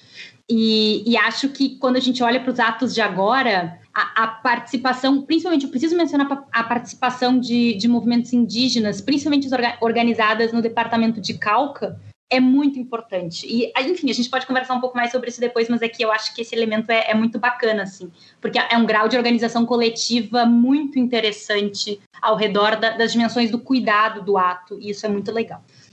Mas, enfim, a respeito do, da popularidade do uribismo, uma primeira coisa que eu quero mencionar é que nas eleições de 2018, Gustavo Petro foi para o segundo turno, perdeu para Iva Duque, claro, né? Mas Gustavo Petro, representante da, da centro-esquerda, foi para o segundo turno com a coalizão Colômbia Humana e esse é um fato inédito na Colômbia. Então, uh, em termos de, de, de política institucional, isso foi um terremoto na na vida política do país, porque nunca tinha acontecido antes e já significa muita coisa, né? Acho que ele ter ido para o segundo turno é um fato muito importante, muito marcante de que algo estava errado. Uh, mas, ao mesmo tempo, Iva Duque ganhou. Só que Ivan Duque ganhou e agora o seu governo já tem uh, graus de popularidade muito baixos, né? Então é, existe uma perda crescente da popularidade do uribismo enquanto regime. E acho que isso tem alguns motivos. E o primeiro deles que precisa ser mencionado, já falei um pouco, é a respeito da precariedade. E uh, com isso eu quero somar alguns relatos de militantes que estão por lá que me falaram que estão vendo nas ruas ou estão vendo apoiando os atos setores historicamente conservadores. Isso para mim foi muito marcante assim. Eles disseram que inclusive políticos institucionais, infelizmente, infelizmente não me mencionaram nomes, mas enfim, eles me falaram que políticos institucionais da dimensão regional uh, dos departamentos de Vale do Cauca e de Antioquia estão apoiando os atos porque chegou num grau de, uh, de precariedade da vida que não tinha mais como, enfim, apoiar essa mais essa reforma tributária regressiva. Então, é, eu acho que isso é muito importante. Assim. O uribismo está em crise, está em crise de popularidade. Ao mesmo tempo, eu também acho que o uribismo, quando ele chega no poder de novo em 2018 na pessoa de Iva Duque, ele já chega uh, na sua versão mais, como dizer, mais avançada. Por quê? Porque os acordos de paz uh, que se materializaram em 2016, né, os acordos de paz com as Farc, eles foram atravessados, uh, em primeiro lugar, pelo pânico por parte da direita autoritária com relação a um governo de centro. Então, para a gente ver como é que é a dimensão da, da hegemonia da direita na, na, Colômbia, né? Um governo de centro colocou a direita com seus cabelos arrepiados, assim, é, é uma coisa muito... É uma dimensão de uma direita histérica, assim, com relação a tudo que estava acontecendo. Um, um governo de um governo de centro que é oriundo do próprio uribismo, né? Exatamente. É, é um governo que rompe com o uribismo, né? É, é um era uma dissidência, do, uma dissidência de centro do uribismo. Exatamente, exatamente. Essa é a descrição perfeita. Mas é um governo de centro-centro, assim. É, é, não é, definitivamente não é um programa política é, extremo-centro. A Gil descreveu bem aqui. Programa de extremo-centro. e, enfim, e toda a construção é, da propaganda do não aos acordos de paz, porque os acordos de paz foram submetidos a, a um plebiscito em 2016, né?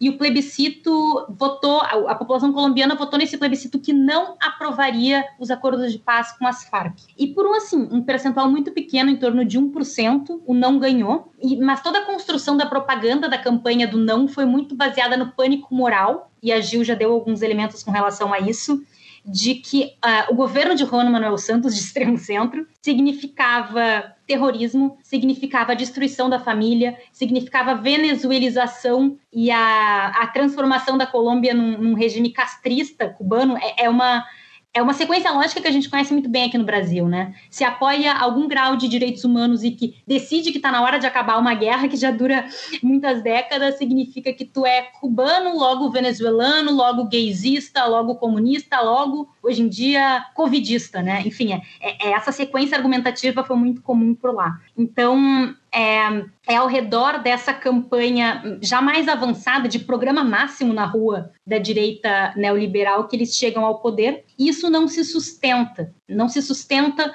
porque, em alguma medida, se os acordos de paz foram efetivamente assinados, uh, uma parte do uribismo perde sua razão de ser e não se sustenta porque, enfim, as pessoas estão com fome, as pessoas estão passando fome, as pessoas estão morrendo de fome, as pessoas estão morrendo de vírus e a, o Estado colombiano não dá conta. Então, enfim, acho que é essa dimensão que eu, que eu queria apresentar um pouco assim.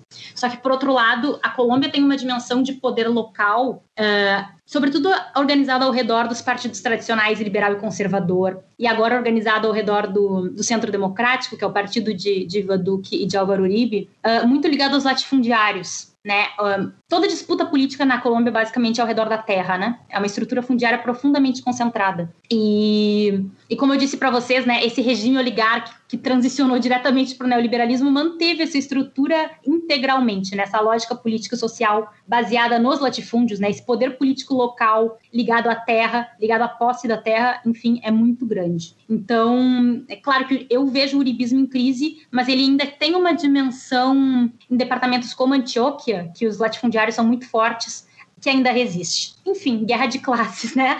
Luta de classes na, na sua essência mais pura, uh, eu diria que. Antioquia é Medellín, né? Para localizar o ouvinte que não está familiarizado com a, com a, geografia colombiana. Isso, desculpa. Antioquia é o departamento onde está Medellín, Medellín é a capital, e é um dos departamentos mais ricos e mais importantes da, do país. E Cauca? Que é? Calca. Calca é um outro departamento. É que Cali fica. Desculpa, gente, é que se vocês, eu recomendo que os ouvintes que não conhecem muito bem o, o mapa da, da Colômbia deem uma olhada. Porque Cali, por exemplo, uh, é, um, é uma cidade que fica quase no Pacífico colombiano. Então, é uma cidade que tem uma recepção muito grande de imigrantes que chegam pelo mar. Uh, é uma cidade que tem uma recepção muito grande de imigrantes que vêm fugidos da violência do conflito armado do sul, né, porque é na região mais amazônica, mais sul da Colômbia, que é onde estavam, estão concentradas historicamente as guerrilhas, uh, e, e, Cali fica no, na concentração de tudo isso, e ao mesmo tempo é uma cidade muito afro-colombiana. Então, todas as pessoas, todas não, desculpa, mas uma parte considerável da, da população que foi sequestrada do continente africano quando era escravizada chegou a Cali. Então, é uma cidade que ainda tem essa herança, assim, muito ligada às dinâmicas escravagistas coloniais. E, enfim, é uma geografia um pouco difícil, porque a Colômbia é amazônica, a Colômbia é andina, a Colômbia é, é, né, enfim, é tropical. E, enfim, eu falo como se todo mundo tivesse algum conhecimento do mapa, mas é uma geografia muito interessante. Mas tem o departamento de Cauca e Cali fica no Vale de Cauca, então são coisas diferentes. E aí, complementando. É caribenha também, né? Oi? Caribenha. Isso, caribenha. caribenha também. Isso, caribenha. exatamente. Complementando um pouco o que a Marília falou, é, eu acho que até foi algo que me ocorreu quando ela falava que a gente pode pensar, né? É, mesmo sob ataque, quais são as bases de apoio que ficam? E aí, para mim é muito claro que a gente, para entender bolsonarismo, tem que olhar para o uribismo. É, é, a força que explica o uso da violência. Claro que em uma dinâmica diferente, porque eles têm, de fato, um conflito armado, mas, por exemplo, milícias enfim, esse, essa, essa relação com, com o poder de fogo. É, o pânico moral é, é a base conservadora cristã na Colômbia ela é mais católica, né?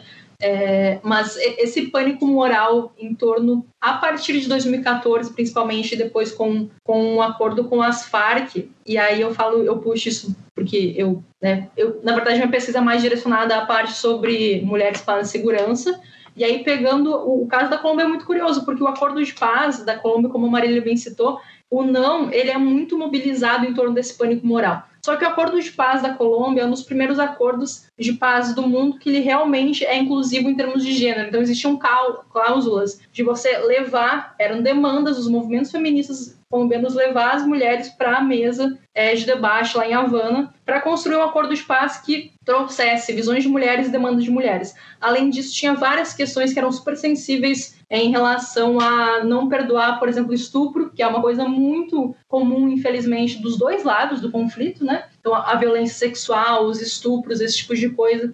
E teve uma participação muito grande. E gênero era uma palavra que aparecia que estava sendo debatida. Então, a ideologia de gênero estava sendo muito questionada no Acordo de Paz da Colômbia, só que não, não surgiu no Acordo de Paz da Colômbia. Antes disso, alguns anos antes, já na política colombiana, os setores mais conservadores estavam pautando esse pânico moral, porque aí é isso, o, o Santos vai para o centro, e aí qualquer pessoa que é minimamente, né, que, não, que não é um monstro genocida, já é um comunista, né? E aí, olha que curiosa essa história, eu gosto muito dessa história porque a gente realmente é muito desconhecedor. É, o, o, a Câmara de Deputados colombiana tentou avançar um projeto para levar educação é, contra a homofobia para as escolas. Isso aconteceu depois que um menino se suicidou, porque ele era homossexual e sofria muito bullying, se suicidou, e foi um caso que ganhou muita notoriedade. E aí a Câmara de Deputados da Colômbia é, tentou avançar um projeto para levar algum tipo de educação para as escolas que tratassem desse tema. E aí começou um pânico generalizado. Esse processo foi largado. Qualquer, qualquer paralelo aí com a experiência brasileira né, pode ou não ser coincidência. Aí a gente vai ter que investigar como essas ideias viajam, porque começou a se falar que era isso, que o governo colombiano queria ensinar as crianças, né, a, a toda a ideologia de gênero, e aí isso é muito é, extremado no acordo de paz, quando é um acordo de paz que escancara e fala, a gente tem que botar mulheres, a gente tem que lidar com violência de gênero, E aí, essa, essa mobilização a partir da Igreja Católica e de setores conservadores, ela é muito forte na Colômbia. Eu acho que ela se mantém, e aí, Maria, me corrija se estiver errado, como um dos principais setores é, de, que, vai, que vai ser base de apoio, querendo ou não, é o que a gente tem no Brasil também. Eu acho que essas similaridades não são coincidentes. E aí tá uma coisa que a gente precisa investigar e continuar essa conversa. Essas similaridades do modus operandi da, da direita radical na Colômbia, no Brasil, em outros setores é, da, da América Latina também, elas não são coincidências, a gente precisa examinar isso a fundo, né? Então são diversas é, é, nuances de uma violência mais ampla, mas que a gente precisa pensar isso como um modus operandi, como uma resposta, como uma forma de se colocar politicamente. É, é inclusive, eu vou fazer só um comentário antes de entrar na minha pergunta também para vocês, que é uma breaking news enquanto a gente está conversando aqui, a, a, Colômbia justamente deixou de ser sede da Copa América, né? é, em função da, das manifestações, né? E, e, o torneio deve ser agora organizado só pela Argentina mesmo. É, a gente vê o tamanho do, do que está acontecendo lá quando um torneio de futebol grande é, é cancelado no país. Mas enfim, minha pergunta é, ela tem, ela pode ter até um tom meio engraçado, porque porque ela tem a ver com algo que está acontecendo agora especificamente nas redes sociais, né? Que o Felipe Neto está descobrindo o imperialismo, né? E aí ele leu, ele recentemente leu o Eduardo Galeano e ele está compartilhando as impressões dele. Acho super bacana esse movimento que ele está fazendo. Afinal de contas, ele tem, tem sei lá quantos milhões de, de seguidores e está influenciando as pessoas a, a lerem, né? não só Galeano, como outros, outros autores que, que ele está lendo. Né? É, eu queria que vocês falassem da, da, da, da influência imperialista dos Estados Unidos, que a gente sabe que, de certa forma, essas tragédias todas elas são financiadas é, pelo Império, né? E, e obviamente isso nunca é dito é, nos nossos meios de comunicação tradicional, né? A gente tem a ideia é vendida aqui a ideia, citando um outro influenciador que está também bastante na moda porque apresenta o Big Brother, né? o, o Thiago Leifert, a gente tem a ideia que os Estados Unidos é a terra da liberdade, o país com o maior, maior índice de liberdade do mundo. Assim ele disse, inclusive, num dos seus discursos aí na, no, na última edição do programa. Então eu queria que vocês falassem sobre essa influência. A Colômbia né, é um país de influência gigantesca dos Estados Unidos, a gente sabe disso, e eu queria que vocês falassem sobre.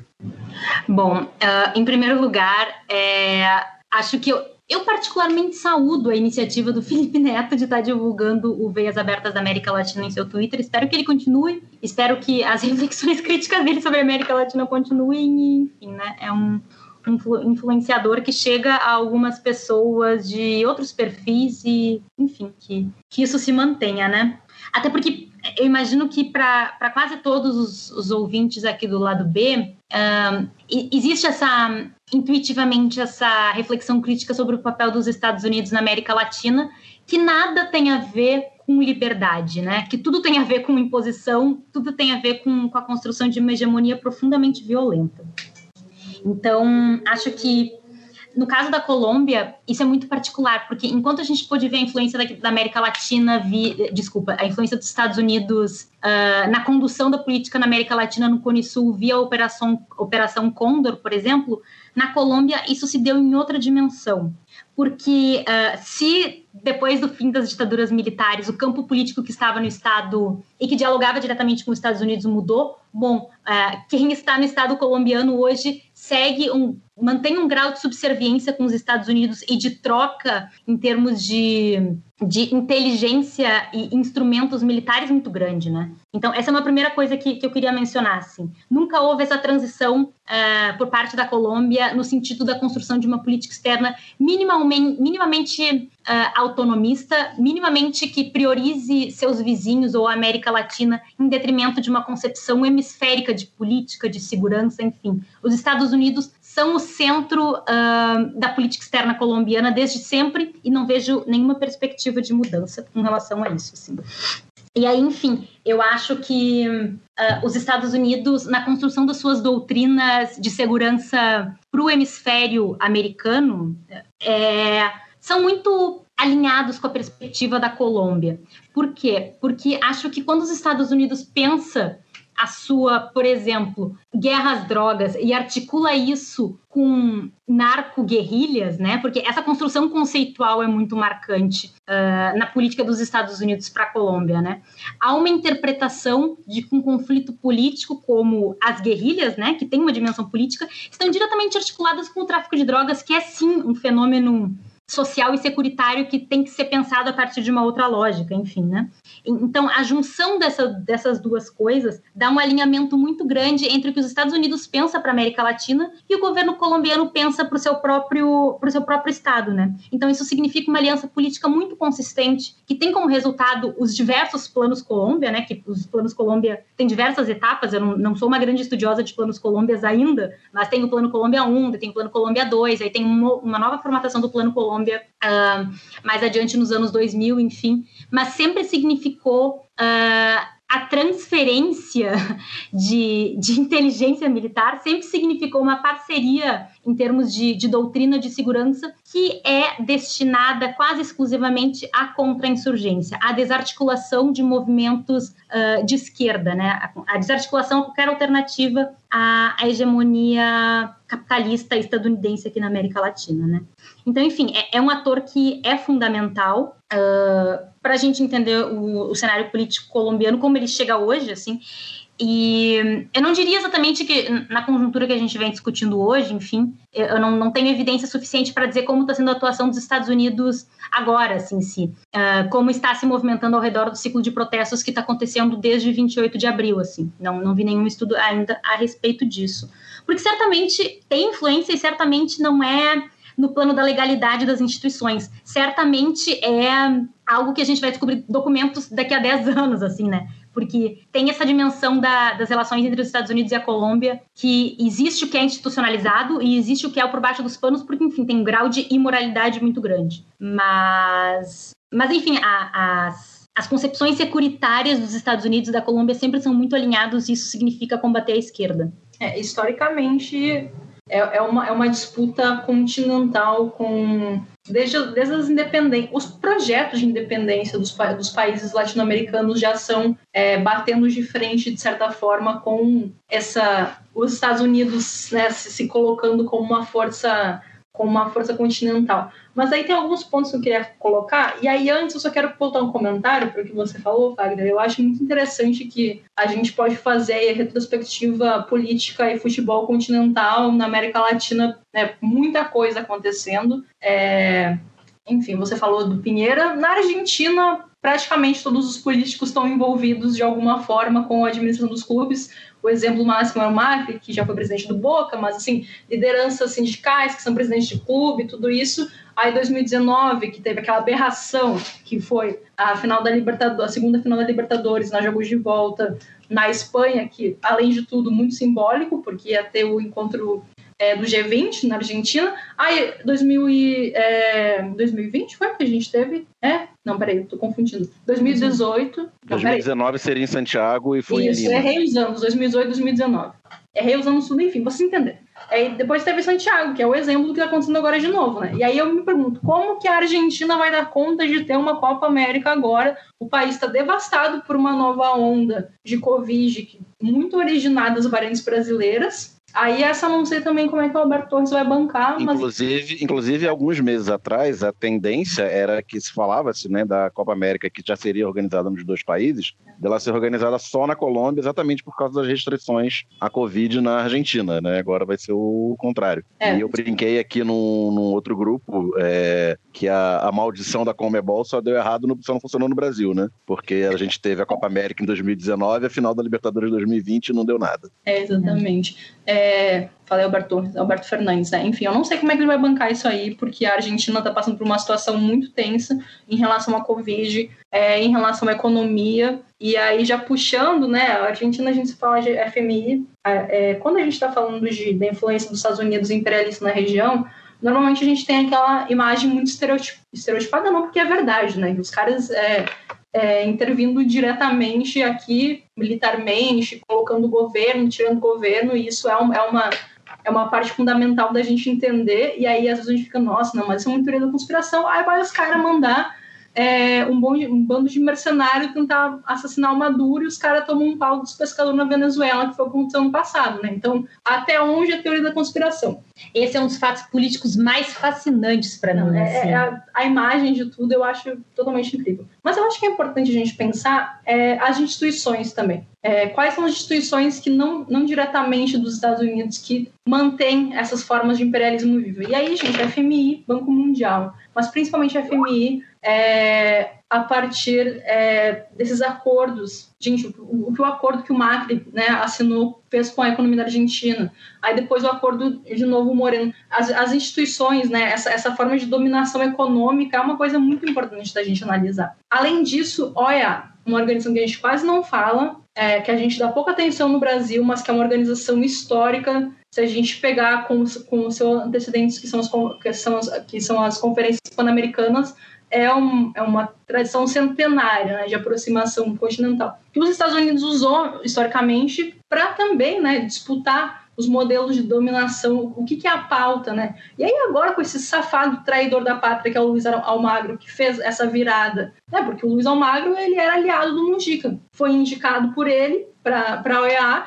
e aí chegou lá e virou, da mesma forma que o Lenin Moreno no Equador, virou o lambibotas dos Estados Unidos, e agora a OEA basicamente é um puxadinho do Departamento de Estado, que serve para quê? Né? Serve para legitimar golpe na Venezuela, serve para fazer esse tipo de coisa, serve para agora reconhecer o Hamas como um organismo terrorista. Então, como dá golpe na Bolívia, dá golpe, gente, e, é, e esquecendo o mais importante, o golpe na Bolívia aconteceu por causa da OEA, né? Foi quem legitimou essa história de fraude. Então, não necessariamente é só aquele intervencionismo tradicional dos caras, né, chegando aqui, metendo o pé na porta, mas também através de instituições e claro, a gente não pode deixar de lembrar que a gente tem elites coniventes. Se essa, essa relação se mantém por tanto tempo, é porque a gente tem elites que estão interessadas né, em submeter seu próprio povo a esse tipo de mando. Porque a gente tem as nossas elites são completamente racistas, né, completamente é, xenofóbicas, tudo isso, e elas estão de acordo com isso. A gente nunca teve num momento em que, especialmente as elites brasileiras, tiveram tão submetidos ao, ao, ao, mando, ao mando externo. Então essas coisas elas se mantêm também por essa herança de elites coloniais que a gente tem até hoje na América Latina. Eu acho que o exemplo da, da Colômbia né, ajuda a, a mostrar muito bem como se mantém. Então é importante a gente pensar nessas formas tradicionais do imperialismo que está vivo, né? Então salve aí é, Felipe Neto, quando você descobrir, inclusive, que a igreja foi ruim durante a Idade Média, a gente pode conversar, porque é tipo o caminho normal de quem vai descobrindo as coisas horríveis da história. É... Mas é isso, né? Não é, só, não é só aquele imperialismo tradicional da Operação Condor, mas são outras formas de dominação via instituição e sempre lembrando né, do papel das nossas mesquinhas e ridículas elites que a gente tem na América Latina. Só para dar algum grau de, de, sofisticação conceitual, assim, eu gosto muito da, da forma como a professora Luciana Balestrin descreve, porque ela fala que a gente fala muito de colonialidade, né? Ou seja, a dimensão colonial do poder, né? Mas ela também fala que não existe uh, o capitalismo do século XXI sem a dimensão de imperialidade também, né? Sem o, o imperialismo enquanto uh, elemento estruturante dessa, dessa lógica como um todo. E são coisas que às vezes a gente esquece quando a gente faz alguns debates, né? E não, tá aí, tá vivo, tá se transformando e continua operando. É, eu queria continuar um pouquinho na Colômbia, porque eu tenho uma pergunta um pouco boba, mas eu acho que pode ser interessante para a gente aprofundar nessa questão de imperialismo que vocês trouxeram. É, pelo que eu sei, e eu posso estar completamente errado, vocês, por favor, se eu tiver, me corrijam. É, a questão de terra na Colômbia, ela é um tanto quanto diferente do Brasil, que talvez a única coisa que foi feita na Colômbia do ponto de vista social foi lá nos anos 30, antes dessa concertação de extrema-direita que o Daniel falou lá no começo do programa, ter chegado ao poder, que houve uma certa distribuição de terra e o talvez o maior produto de exportação do mercado legal da Colômbia, que é o café, é produzido em mais em pequenas e médias fazendas do que em grandes do que em grandes propriedades. Inclusive é o que explica a diferença, uma das coisas que explica a diferença de qualidade do café colombiano historicamente para o café brasileiro, que era o café produzido em larga escala, enquanto lá era Eles meio que inauguraram a ideia do microlote de café e tal. E houve, desde os anos 80, uma certa disputa dessas terras com a plantação de coca. Né? Tanto paramilitares quanto as Farc muitas vezes incentivavam essa produção mediante ameaça para facilitar aí o rolê deles. E é muito importante também salientar que o tráfico de cocaína é, que sai da Colômbia, em grande medida, é controlado pela própria CIA, né, que usou muito tráfico, usou muito dessa cocaína para financiar suas guerras ilegais pelo mundo. Essa, isso não é uma teoria da conspiração, isso nada mais é do que uma parte da explicação que aconteceu no Irã Contras, né? É, o dinheiro da cocaína era vendido nos Estados Unidos, eles financiavam é, parte de, de, grupos de guerrilha na Nicarágua, enfim. Nicarágua e, se eu não me engano, El Salvador também. E até hoje eles têm um certo. Certamente a CIA tem algum, alguma medida de controle sobre isso, como no Afeganistão a produção de ópio é, para fabric, fabricação de heroína ela só aumentou durante a ocupação dos Estados Unidos e não imagino que seja por coincidência. Então, em grande medida, talvez a CIA seja o maior traficante de drogas do mundo.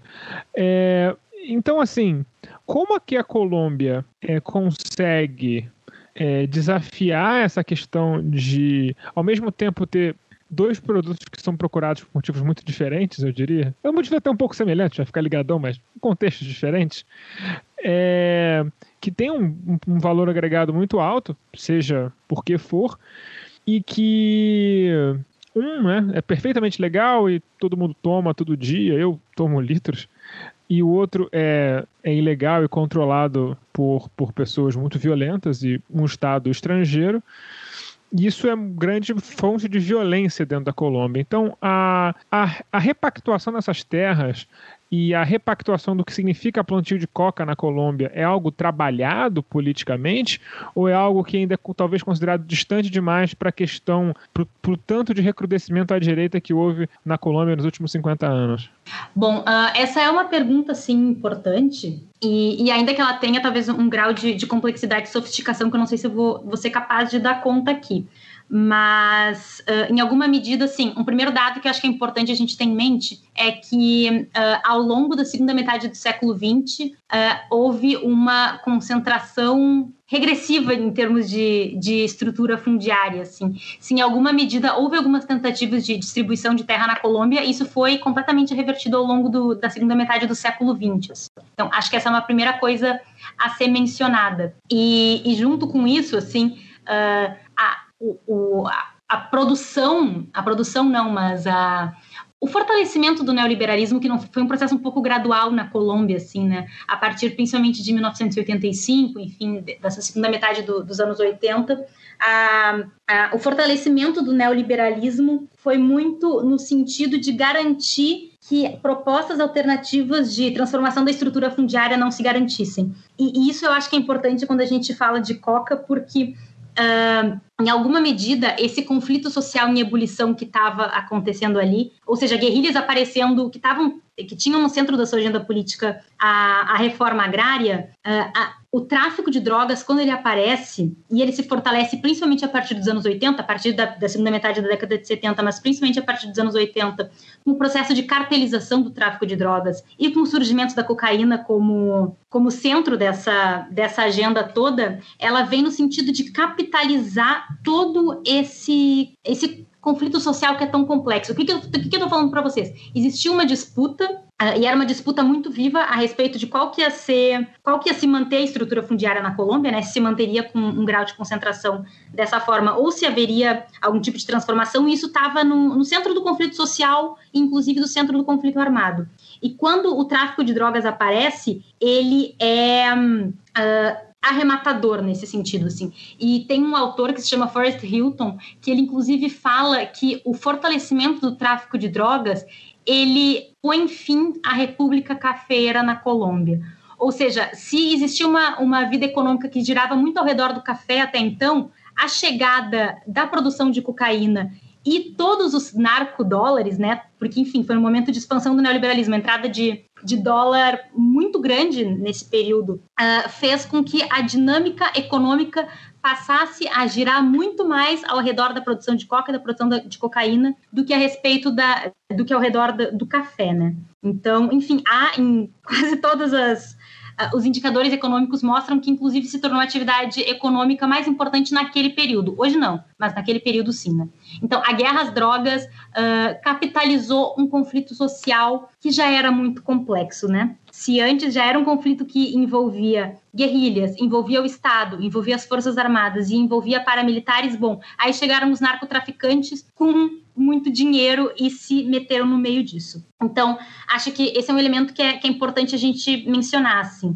A, a Colômbia é um país de produção primária, de produção primária exportadora, né? É, em termos de divisão internacional do trabalho, ela está inserida aí e que tem esses dois produtos ainda como centro da sua, da sua vida política. Hoje não tanto quanto era nos, nas décadas de 80 e nas décadas de 90, porque, enfim, o grau de cartelização da, da, produção, da produção de drogas e do tráfico de drogas em si, enfim, uh, é outra já hoje em dia, né? Desde que desmontaram alguns dos principais cartéis. Mas, mas enfim, isso é uma questão extremamente complexa e que está muito ligada, assim, à estrutura fundiária, porque, em alguma, em alguma medida, a produção de coca na Colômbia está muito ligada aos latifúndios em alguns departamentos, né? Então, enfim, são, só para te dizer que são coisas profundamente conectadas. Eu não sei exatamente como responder essa tua pergunta, mas são questões, sim, que estão muito ligadas. Ah, então, é, Marília e, e Giovana, a gente está. Hoje é dia 20, 21, né? Que a gente está gravando, falta um pouco mais de duas semanas para para o segundo turno da, das eleições peruanas. É, o Peru viveu nos últimos anos um, um terremoto né, na, na, sua política tradicional. Lembrando que no Peru não há, não há reeleição e, e todas as forças políticas tradicionais do, do Peru chegaram muito fragilizadas na, na última eleição. Para quem, quem não sabe, e muitas pessoas não sabem, porque, embora a gente tenha milhares de quilômetros de fronteira com o Peru, mais uma vez a gente pouco sabe do nosso do nosso vizinho, né? Então, no, na, na, em 2016, o Pedro Pablo Kuczynski, o famoso PPK, foi eleito um homem de centro-direita, né? Tradicional, foi, foi eleito presidente do, do Peru. Sofreu e um terremoto político aconteceu nos últimos, nos últimos cinco anos. Ele sofreu impeachment. O vice-presidente Martim Vizcarra assumiu num, num, governo bastante instável, com o Congresso conflagrado. Também sofreu impeachment no, no ano passado e houve uma, uma sucessão de, de, governos interinos, né, com o Congresso sem se entender quem, quem, quem ia assumir para completar o mandato. Nesse cenário, é, estão acontecendo as eleições de 2021 e elas foram tão fragmentadas que chegaram ao segundo turno dois candidatos com menos de 20% dos votos, ambos fora do, do establishment né, peruano. O surpreendente primeiro colocado é Pedro Castilho, né, do da esquerda, que não era uma, de, uma denominação de um grupo político da tradicional é, esquerda que mais viável eleitoralmente no, no Peru, e a não dá para chamar exatamente de ser fora do establishment, né, mas a Keiko Fujimori, filha do Alberto Fujimori, que eleito em 1990 deu também com essa, com essa retórica é, que o Uribe usou dez anos mais tarde, né, do, da luta contra a guerrilha, na época o Sendeiro Luminoso, é, pânico moral, tráfico de drogas, esse papo todo, e deu um autogolpe e foi um ditador por praticamente dez anos. É, a Keiko reivindica o legado de, do seu pai e esse discurso de, de extrema-direita, e a gente, para variar, vê o, os liberais assustados com a, com a ascensão do Castilho apoiando o, neofascismo da Keiko Fujimori. Queria que vocês dessem um panorama geral é, desse segundo turno. O Castilho começou a, a campanha para o segundo turno na, na liderança das pesquisas. Para você ter uma ideia, havia rede de televisão peruana que não tinha foto dele para exibir na, na, apuração da noite do, do primeiro turno. Tal foi a, a, surpresa. E agora a Keiko vai diminuindo a, a diferença nas pesquisas, porque ela está com apoio do, do o apoio ainda que envergonha, entre aspas, envergonhado da grande imprensa, né, dos, da, dos setores é, econômicos organizados. Como é que, que, que vocês veem essa, essa eleição peruana? Bom, uh, acho que as eleições peruanas elas são difíceis de serem analisadas porque, em primeiro lugar, é um país com a institucionalidade em frangalhos, né? É um país uh, atravessado por uma instabilidade institucional muito grande e, em grande medida, isso se dá, na minha avaliação, e eu acho que a Gil concorda, uh, justamente porque tem a agenda anticorrupção no centro do debate. E, e, enfim, todo o fenômeno do lava-jatismo latino-americano, ele tem talvez no Peru um de seus maiores exemplos, junto com o Brasil, mas talvez em alguma medida uh, mais no Peru, porque uh, a, a Lava Jato, ela chega em todos os espectros políticos, né, em todos os campos políticos de lá, de direita à esquerda. Inclusive, um dos campos mais afetados pelo lavajatismo é justamente o fujimorismo, né? A, Keiko já ter sido presa e tudo mais. Enfim, eu acho que esse é um, esse é um fenômeno importante. E, uh, junto com isso, acho que a, a busca do anti-establishment é muito peculiar porque a gente tem essa figura do Pedro Castilho que vai para o segundo turno uh, de uma forma muito surpreendente, assim, porque o perfil dele de ser professor rural, ser líder sindicalista e diga-se de passagem um líder sindicalista muito controverso, né? Ele uh, ele tem uma série de controvérsias com seu próprio sindicato, assim, então ele é uma figura muito particular ele é uma figura uh, que tem uma série de contradições na minha perspectiva é, na dimensão dessas agendas de, ligadas à moralidade. Ele é conservador em termos de, de gênero, por exemplo, em termos de, de questões LGBT. Ele é uma figura conservadora. Assim como era o candidato correísta no Equador, né? É. Exatamente, exatamente. Então, enfim, né, é uma questão muito, muito particular, assim, essa figura que efetivamente, esse sim, na minha avaliação, a gente poderia como, colocar como alguém de fora do establishment, não a Keiko, né? E, enfim, acho que é, essa dimensão do anti-establishment leva a uma figura que se diz marxista, leninista, mariateguista, né? Não é qualquer coisa uma pessoa se assumir enquanto mariateguista no Peru, né? O Mariátegui, para quem não sabe, é um dos marxistas mais importantes do Peru, um intelectual super importante, mas muito estigmatizado em função da, da construção do anticomunismo, né?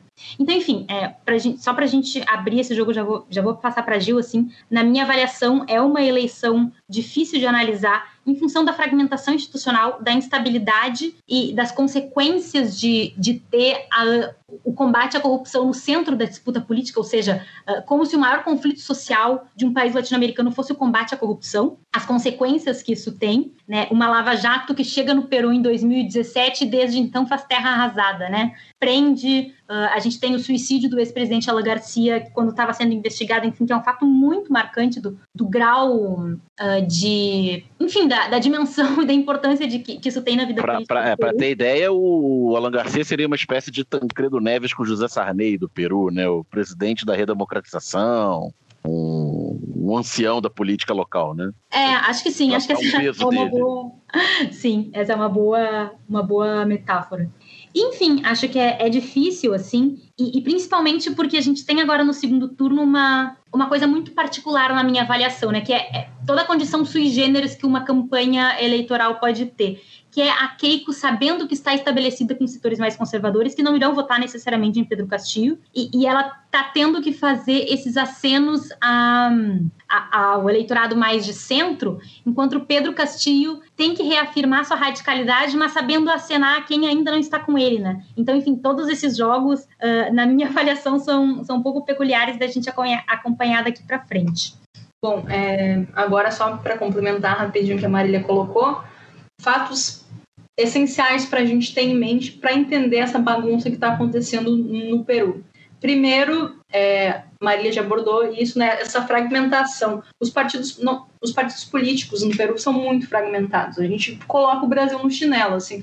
A única força política que a gente pode falar que realmente se mantém, que tem uma continuidade, é o Fujimorismo, que tem uma entrada muito grande nos setores populares. Então eu diria que é difícil colocar a Keiko como anti-establishment porque ela vem né, completamente colocada aí é, na imagem do seu pai, e é claro, isso já gera também um, um, Muita gente automaticamente não votaria nela de jeito nenhum por causa disso, mas ainda assim é tem uma continuidade muito forte, né? É, o, é o, a frente política que tem continuidade nas últimas décadas no Peru é o Fujimorismo. Fora isso, é um sistema partidário muito fragmentado. E aí, o grande exemplo para mim disso é que há uma semana do primeiro turno, que aconteceu. É... Foi em abril ainda, né? 8 de abril, exatamente. 8 de abril, tá? Então são dois meses entre um. São dois meses entre um, o primeiro e o segundo turno. Há uma semana, é, você tinha seis candidatos que poderiam chegar no segundo turno. incluindo a Verônica, que é a candidata mais à esquerda socialista, alinhada com as esquerdas latino-americanas, né? É uma mulher jovem, é a, nova esquerda peruana, por assim dizer, né? E a nossa candidata, diga-se de passagem. Exatamente. Quem gostamos no Peru é da Vero, que infelizmente não, não chegou, mas enfim, pesquisem sobre ela, maravilhosa. É, mas, enfim, seis candidatos podendo chegar no segundo turno, sabe? Tava, inclusive, até o próprio dia da eleição estava muito em aberto. E aí o Pedro Castilho, como você bem falou, já fez essa, essa subida aí meteórica e chegou bem na frente já, e aí abre, logo quando começa a corrida para o segundo turno, abre muita distância, essa distância vem se encurtando. E aí talvez esse fator muita distância entre os dois turnos é, realmente vá ter vai ter algum vai ter algum impacto aí. Mas a gente precisa pensar, cara, a gente está falando é, de, um, de um país que teve quatro presidentes aí nos últimos anos, quantos deles foram depostos, sabe? A gente teve toda uma situação de impedimento do Congresso também com apoio popular. Depois da Lava Jato, as pessoas. É, a principal questão peruana é a descrença com a classe política de todos os setores. Todos os setores. A esquerda, a direita. É, as pessoas apoiaram, sabe? É, é, então, o lavajatismo, ele é, como a Marília bem falou, a principal questão. Eu acho que é o, é o país, assim, em que a Lava Jato se colocou muito mais como uma força política é, de esquerda-direita, sabe? É diferente do Brasil, porque é em, em todos os, os, os setores. Inclusive, o Castilho está com nomes importantes aí que foram responsáveis é, pela derrubada do Viscarra, por exemplo, sabe? Se colocando aí no seu, no seu ministeriado. É, inclusive, o Viscarra, um fato curioso, eu não sei se você sabe, também teve eleição para o Congresso Nacional. O Viscarra foi eleito, só que o Viscarra teve os seus direitos políticos cassados por causa de um escândalo de vacinação que pegaram ele tomando vacina furando a fila, né? Inclusive, olha que curioso, a gente falou, a gente está um tempão já falando, a gente quase não falou de Covid de tanto caos que tem na América Latina. é. Mas a gente tem que tomar todos esses fatos políticos que a gente analisou hoje, levando em consideração o fator pandemia. O Peru foi um país arrasado pela Covid, até hoje está enfrentando uma crise muito profunda, sabe? Então, como todas essas coisas vão, vão, vão se somando, sabe? E aí o ex-presidente sendo impedido por 10 anos não vai poder tomar posse porque furou a fila da vacina, sabe? São, são fatos muito importantes. Então, se a gente for fazer uma síntese, eu acho que a gente tem que olhar com muita atenção esse, essa questão de uma descrença generalizada com a classe política. É, partidos também muito divididos, não tem essa continuidade, e aí o Fujimorismo como uma força importante e a Lava Jato como o acontecimento político central. Não tem como pensar política no Peru sem falar sobre isso. E só para fechar, acho que um elemento que para mim pelo menos pareceu muito interessante assim foi que uh, Pedro Castillo lançou há alguns poucos dias o seu programa de governo. Essa era uma crítica que fazia muito a ele, né? Que ele não tinha um, um, um plano de governo divulgado.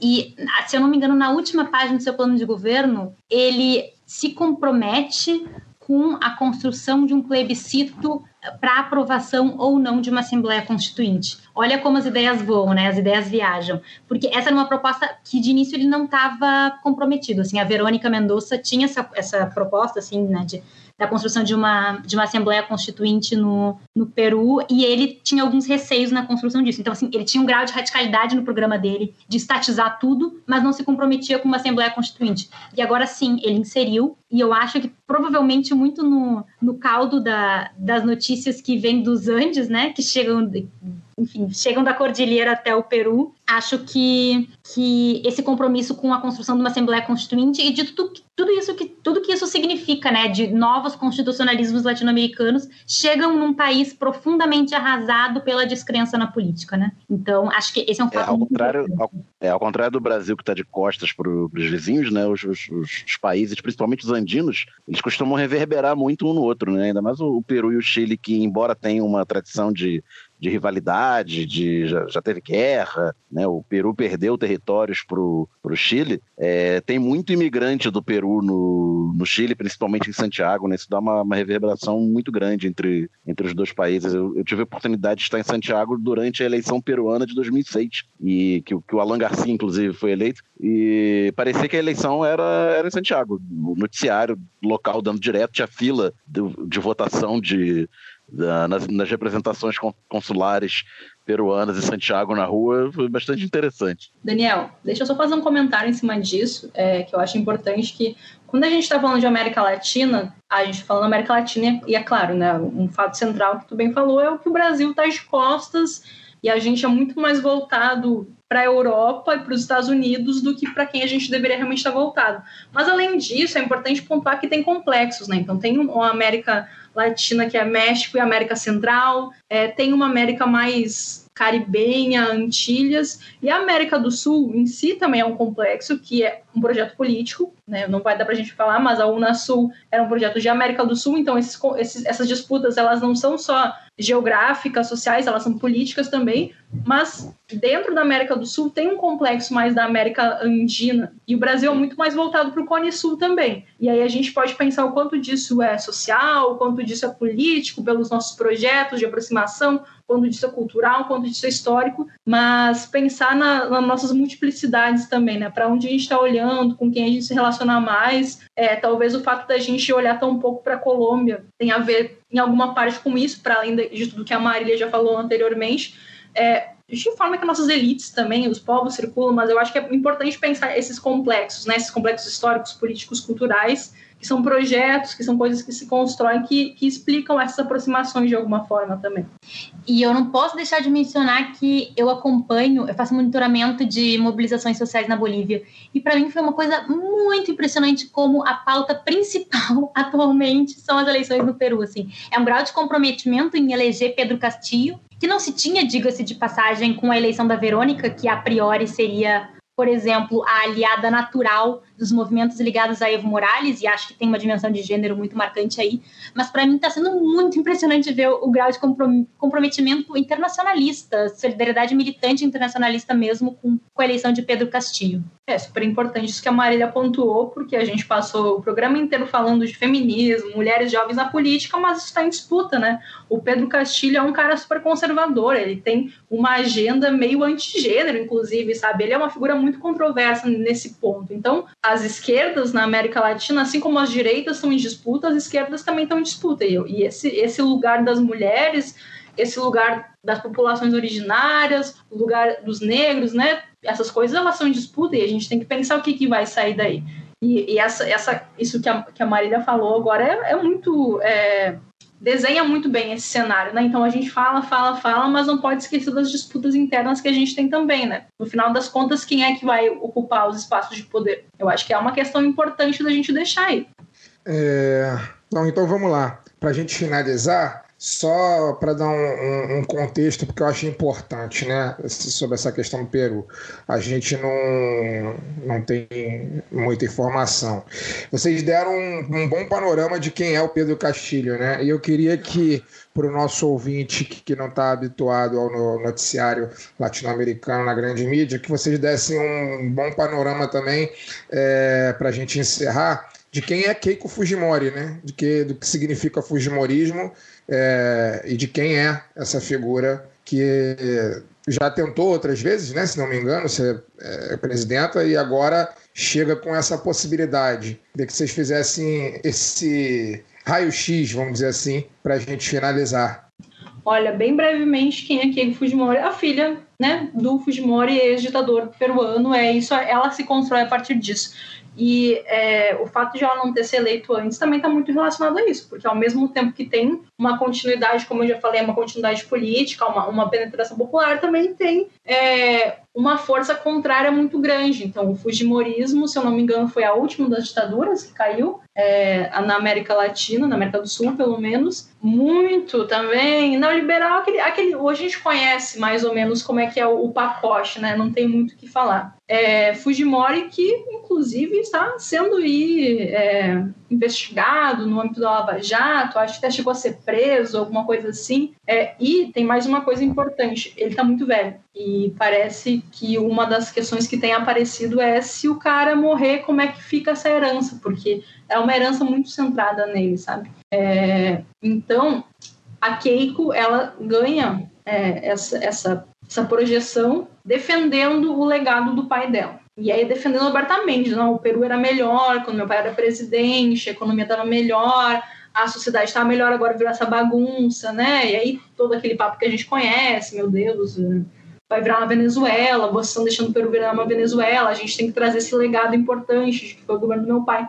E ela, ela se constrói em cima disso, mas ela também faz alianças importantes, né? Então, o, o Mário Vargas Llosa agora está completamente do lado dela. É, os setores, as mídias, que nem sempre se colocaram tão abertamente. Agora, ela tem essa chance de se eleger também por, por essas coisas que ela está costurando. E aí, é, falei né, várias vezes como o Fujimorismo é essa força política que tem alguma penetração na sociedade, que se mantém nas classes populares, principalmente. É, mas a questão que está que tá, tá aparecendo, que eu já vi algumas pessoas comentando, é: e se o velho morrer?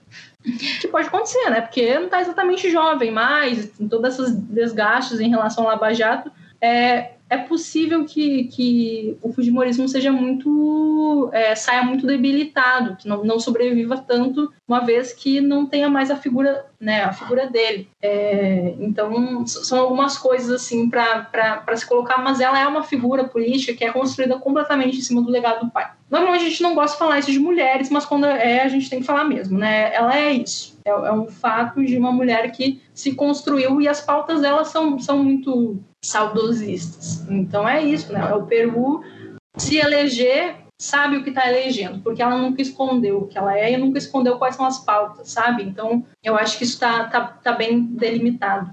E só para pontuar que ela é uma política bem tradicional, assim, se eu não me engano, ela já foi congressista, ela ficou em segundo lugar nas eleições de 2016. É, nas eleições de 2016 ela ficou 1% atrás do, do PPK, né, do, do Pedro Pablo. E, uh, enfim, ela é uma representante dessa força política que nunca saiu de dentro do, do establishment na nossa avaliação peruano.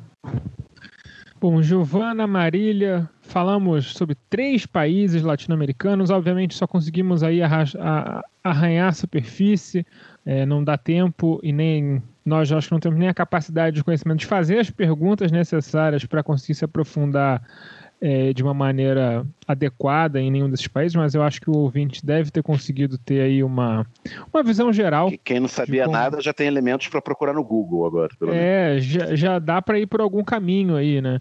Você já pode sair do nível zero, agora está no nível 0.1.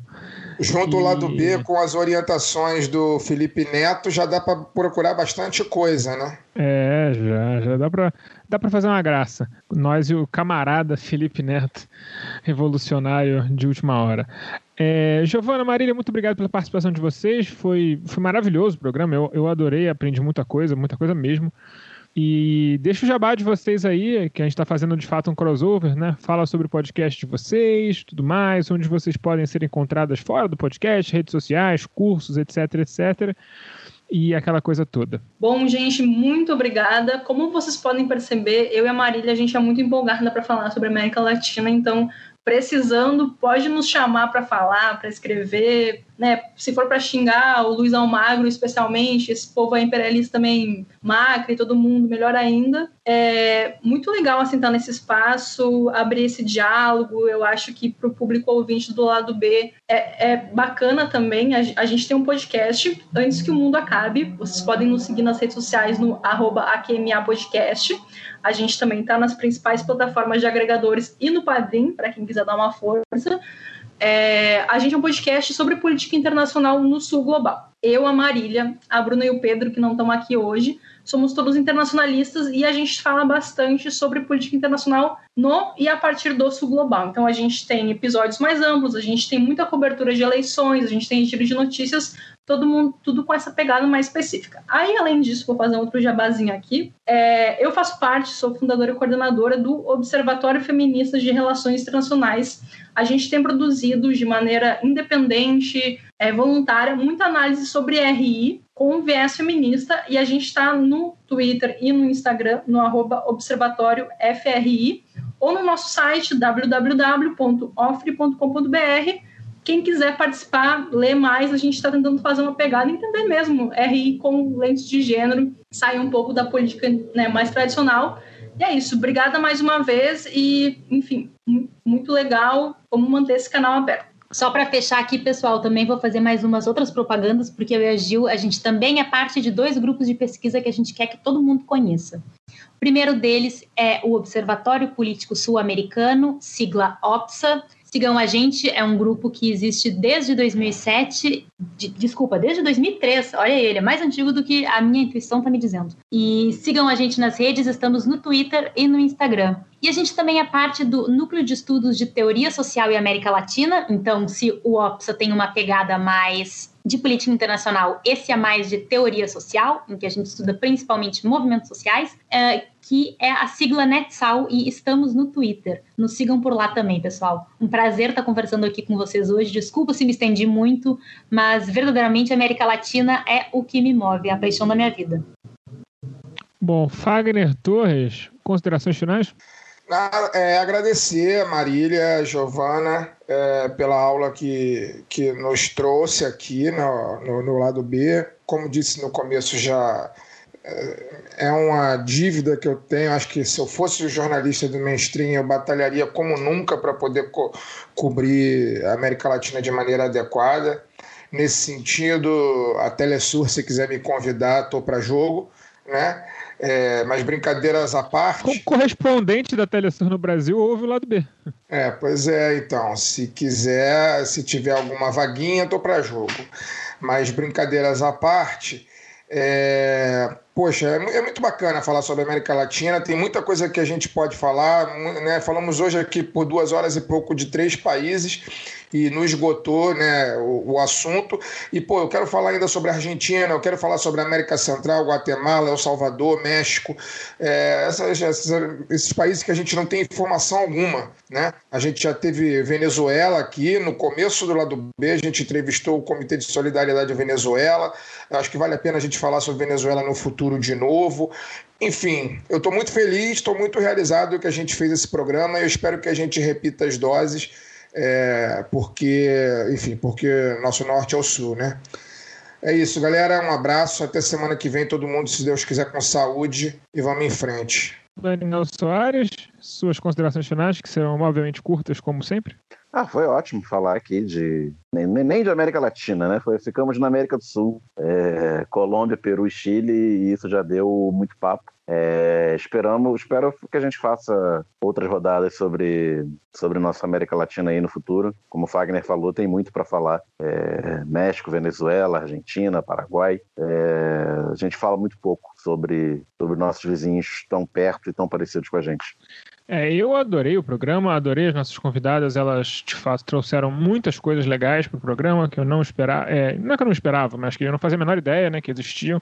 Não, é, não sabia, como falei, tem alguns momentos que eu não sabia nem muito bem o que perguntar, porque me faltava elementos para perguntar, mas achei muito legal. E só queria deixar uma nota, se alguém se interessa, tem uma, uma, uma, uma, uma coisa colombiana que é muito curiosa, que eles investiram muito em ciclismo nos últimos 30 anos. A primeira equipe, eles tinham uma equipe própria de ciclismo que treinava na Europa, chamada Café de Colômbia, e hoje em dia não precisam mais nem fazer esse tipo de equipe satélite, porque os, os ciclistas são. Né, virou uma, virou uma, uma, um esporte nacional tão grande que a formação de atletas em base, os caras já vêm da, da, da Europa buscar os, os atletas e tal e está tendo uma das, grandes, das três grandes voltas de ciclismo, né? O Giro de Itália e o Egan Bernal, que é um menino de é um menino colombiano de claramente indígena, né? De origem indígena, que já foi vencedor do Tour de France, primeiro sul-americano vencedor do Tour de France, que é a prova mais importante do ciclismo, está liderando o Giro de Itália e tem toda a pinta de que vai levar sem muita dificuldade, porque ele de fato é um talento fantástico e a equipe dele é muito boa, né? Então, quem fica com alguma curiosidade aí é, pode acompanhar o Giro de Itália para acompanhar o Egan Bernal, ciclista colombiano. Ciclismo talvez um dos seis aí da Colômbia que funcionam muito bem além do, do café. Não vamos falar do resto. Até semana que vem com mais lá do B do Rio.